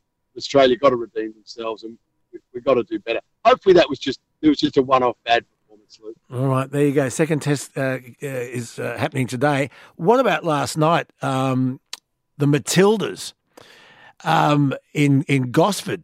They built, yeah, they beat the Czech Republic four 0 is, is that a fair income win? Was was the Czech Republic going soft, or was that a, a fair income Matildas win? No, that's a fitting Matildas. Four 0 We, we forget we forget how good they are, you know, and um, you know, leading up to the World Cup later this year, they're, they're just getting into gear. So look out. I, I just think it's such an exciting year for the Matildas. They know it. They're in for it. They're up for the challenge, and and watch them go in this series. This is a warm-up series to the World Cup. Um, but they are they are well and truly warmed up, Luke. They look awesome. Now, the Women's World Cup, the so- I know you're going to go. I know you're going to go. But th- th- th- is this arguably going to be the biggest sporting event held in Australia since Sydney 2000? Um, I think that's a pretty fair assessment. Absolutely. You know, you- I mean, we had we've had com games a couple of times, but this is big and will draw some major, you know, uh, international attention. Major, major international attention. So yeah, bring it on. And women's sport, women's football has never been stronger. It's it's the perfect time for Australia to be hosting. Yeah, uh, it's Australia and New Zealand. And very quickly, the City Kings one up against Cairns. Um, they're right- one win away from um, getting into the grand final. They'll- Would they do it? Yeah, absolutely. I mean, they're the informed team of the year. Xavier Cooks is just a, a brilliant. Oh, how good is he? He's M- he, Unbelievable. he is MBA, isn't he?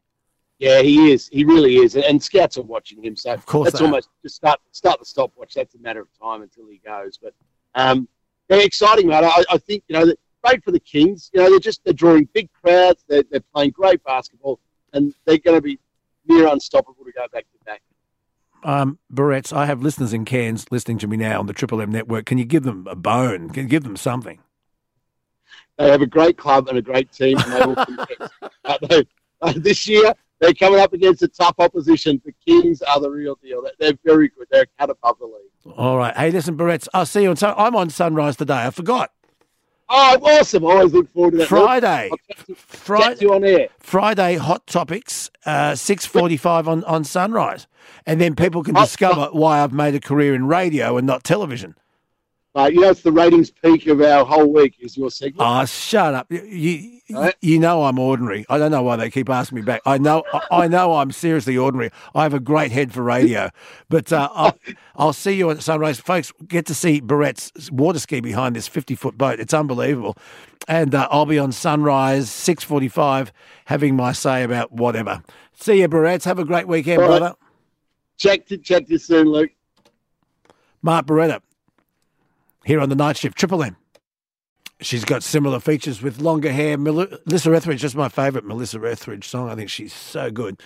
Um, now, the quickie has gone, okay? It has gone off like a frog in a sock. It sounded like this, and it was this. It was 1927. Um, that's when I think of you. So there's a brand new quickie starting Monday, Thomas, correct? Yes, there is. Yes, it is. And the clue will be on our very special podcast, Mm. which you can find on the Listener app or wherever you get your podcasts, L I S T N R.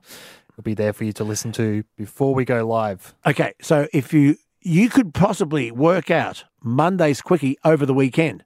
You could be buying time. You could be getting yourself fitted with a Triple M t-shirt before you know it. Go in the wardrobe, see if it fits. Let the moths eat it. Yeah. Yeah. They're pretty hungry this weekend. They are indeed. So um, if you go to the podcast, when will it be up, Thomas? It'll be up uh, probably around about 7 a.m. this seven o'clock morning. Eastern Standard. Before Day- then, yeah, yeah, yeah. Eastern Standard Daylight Saving Time, about seven a.m. Monday's quickie. You get a sneak preview if you go to our podcast, The Night Shift on Triple M. Download the listener app, L I S T N R, and all the best bits of the night shift this week are also on that podcast. So go your hardest. Go your hardest. We'll take a quick break. Be back.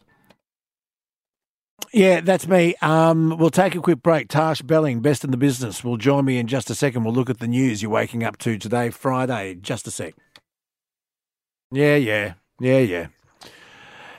Well, he actually is. Uh, Tash Belling. No, you're not. Oh. Happy Friday, lovely Luke. Great face for radio. I have no idea why Channel 7 Sunrise keep asking me back. They must be desperate. Because That's- you're great. No, because I'm. They must be desperate.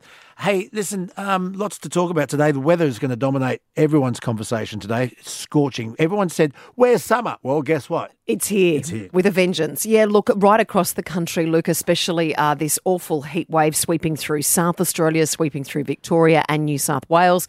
Really dangerous fires that authorities are keeping a very, very close eye on in parts of South Australia. Also, Victoria, scorching temperatures in many parts of Victoria yesterday. Very, very warm night overnight for many uh, residents of Melbourne. There is a cool change set to sweep through the southeast of the country in South Australia and Victoria, but w- uh, across New South Wales, especially Sydney, and in Sydney's west, set to be an absolute scorcher tomorrow with temperatures set to soar. Yeah. So just take it easy. Stay out of the sun. And Hydrate. Look after your pets. This is what gets me. Yes. Please make sure your pets are okay. Make sure they've got lots of water. Don't take them for walks on the pavement in the middle of the day. Or leave them in a car. Mm. Thank you. And yes. Um, let me see here. RBA, we want to The talk about the RBA RBA and, yeah, of course, Philip the Lowe, record. He's going to yes. face another public grilling. And I know that the Treasurer, Jim Chalmers, says, Oh, I understand why Aussies are furious with the banks because they've raised mortgages, but they haven't passed on higher interest rates to deposit holders. I get that. I cannot believe uh, what often happens with the banks here. Look, of course, you know, th- there is a valid point that a lot of people made uh, the point, and all financial experts agree on this. We need to have strong banks in this country. We don't want a situation like happened in the US.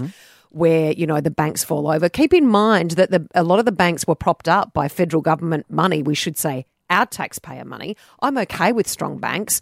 I'm not okay with these record profits when there's the, the other big angle that hasn't been spoken about with all of these branches and banks is you know I'm from the country they are shutting down local bank know. branches left right and know. centre now especially in regional areas Luke that is the only way people can bank they're being forced online not because it's easier because it cut co- it cuts costs and gets rid of staff they need to keep those local branches open number 1 they need to make sure their staff is paid properly and the other thing when you look at interest rates the average mortgage, they said, of around $650,000. Guess how much a year you are paying extra in your re- re- Go on. repayments? More than $16,000. Now, that's after tax. So, that is going to push a lot of people to the brink.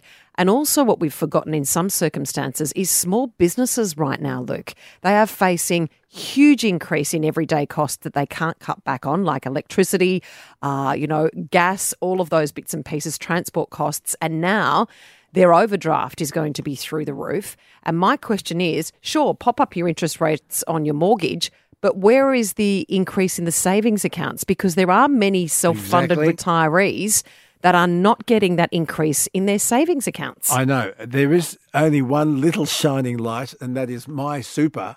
Uh, I'm, I've invested in, in banks. So, Oh, have you? So, hope there are a lot of people whose super is all divvied up, and people have investments in banks' profits. I love the So- concept of Do you see what I'm Super saying? Luke, but I don't like how sometimes it's managed. Um, okay, but I'm just saying. But look, you got the cash rate at three point three five percent. Mm. Um, how much do you get on your savings when you got it saved with a bank? Oh, sometimes if if if you You this get a is- bill. Yeah, c- correct. But this Minus. is this is the other thing that the banks do is there's no reward for loyalty. This happened to me once when I said, okay, I want to you know go go to the bank and ask for a better rate. If you're a new customer, we'll give you a better rate, but if you're a loyal customer, we won't. I know. Don't start me on that. And other people do it too. If you join us now, we'll give you this. Hang on, I've been with you 10 years. Sorry, that's for new customers only. And guess what that's about? Their KPIs. So I literally, it was only a couple of hundred dollars. This is years ago, but I took it out and took it to another bank purely for the point. There you are. Hey, uh, Listen, we're running out of time. Um, I I understand why people are furious. I also believe that the Reserve Bank has to stay independent from Of from course. politics because if politicians run the Reserve Bank, they will fiddle with it and play with it leading up to elections, Elections. to suit themselves, and that's not what you want. Yeah, but look, I don't know whether only 30%, around 30% of Australians have a mortgage. I don't know whether in 2023 this is the right lever to pull to try and stop inflation because it hasn't worked. We've seen what, seven, eight, nine increases, and it hasn't stopped inflation. Inflation is still concerningly out of control. Hey, Scott Phillips from Motley Fools on the phone. Oh, g'day, Scott. Happy Friday. G'day, Scotty. Luke, Tash. Uh, I'm a bit of a demarcation, guys. Tash is putting, pushing in my finance beat here. I'm going to start covering other I stuff. know she needs to stay in her lane. She needs. She doesn't. She never stays I in her lane. never stay in my lane. She has no idea what a lane's all about. But but he, but here's the thing. Uh, the, the Reserve Bank does have to stay independent, correct?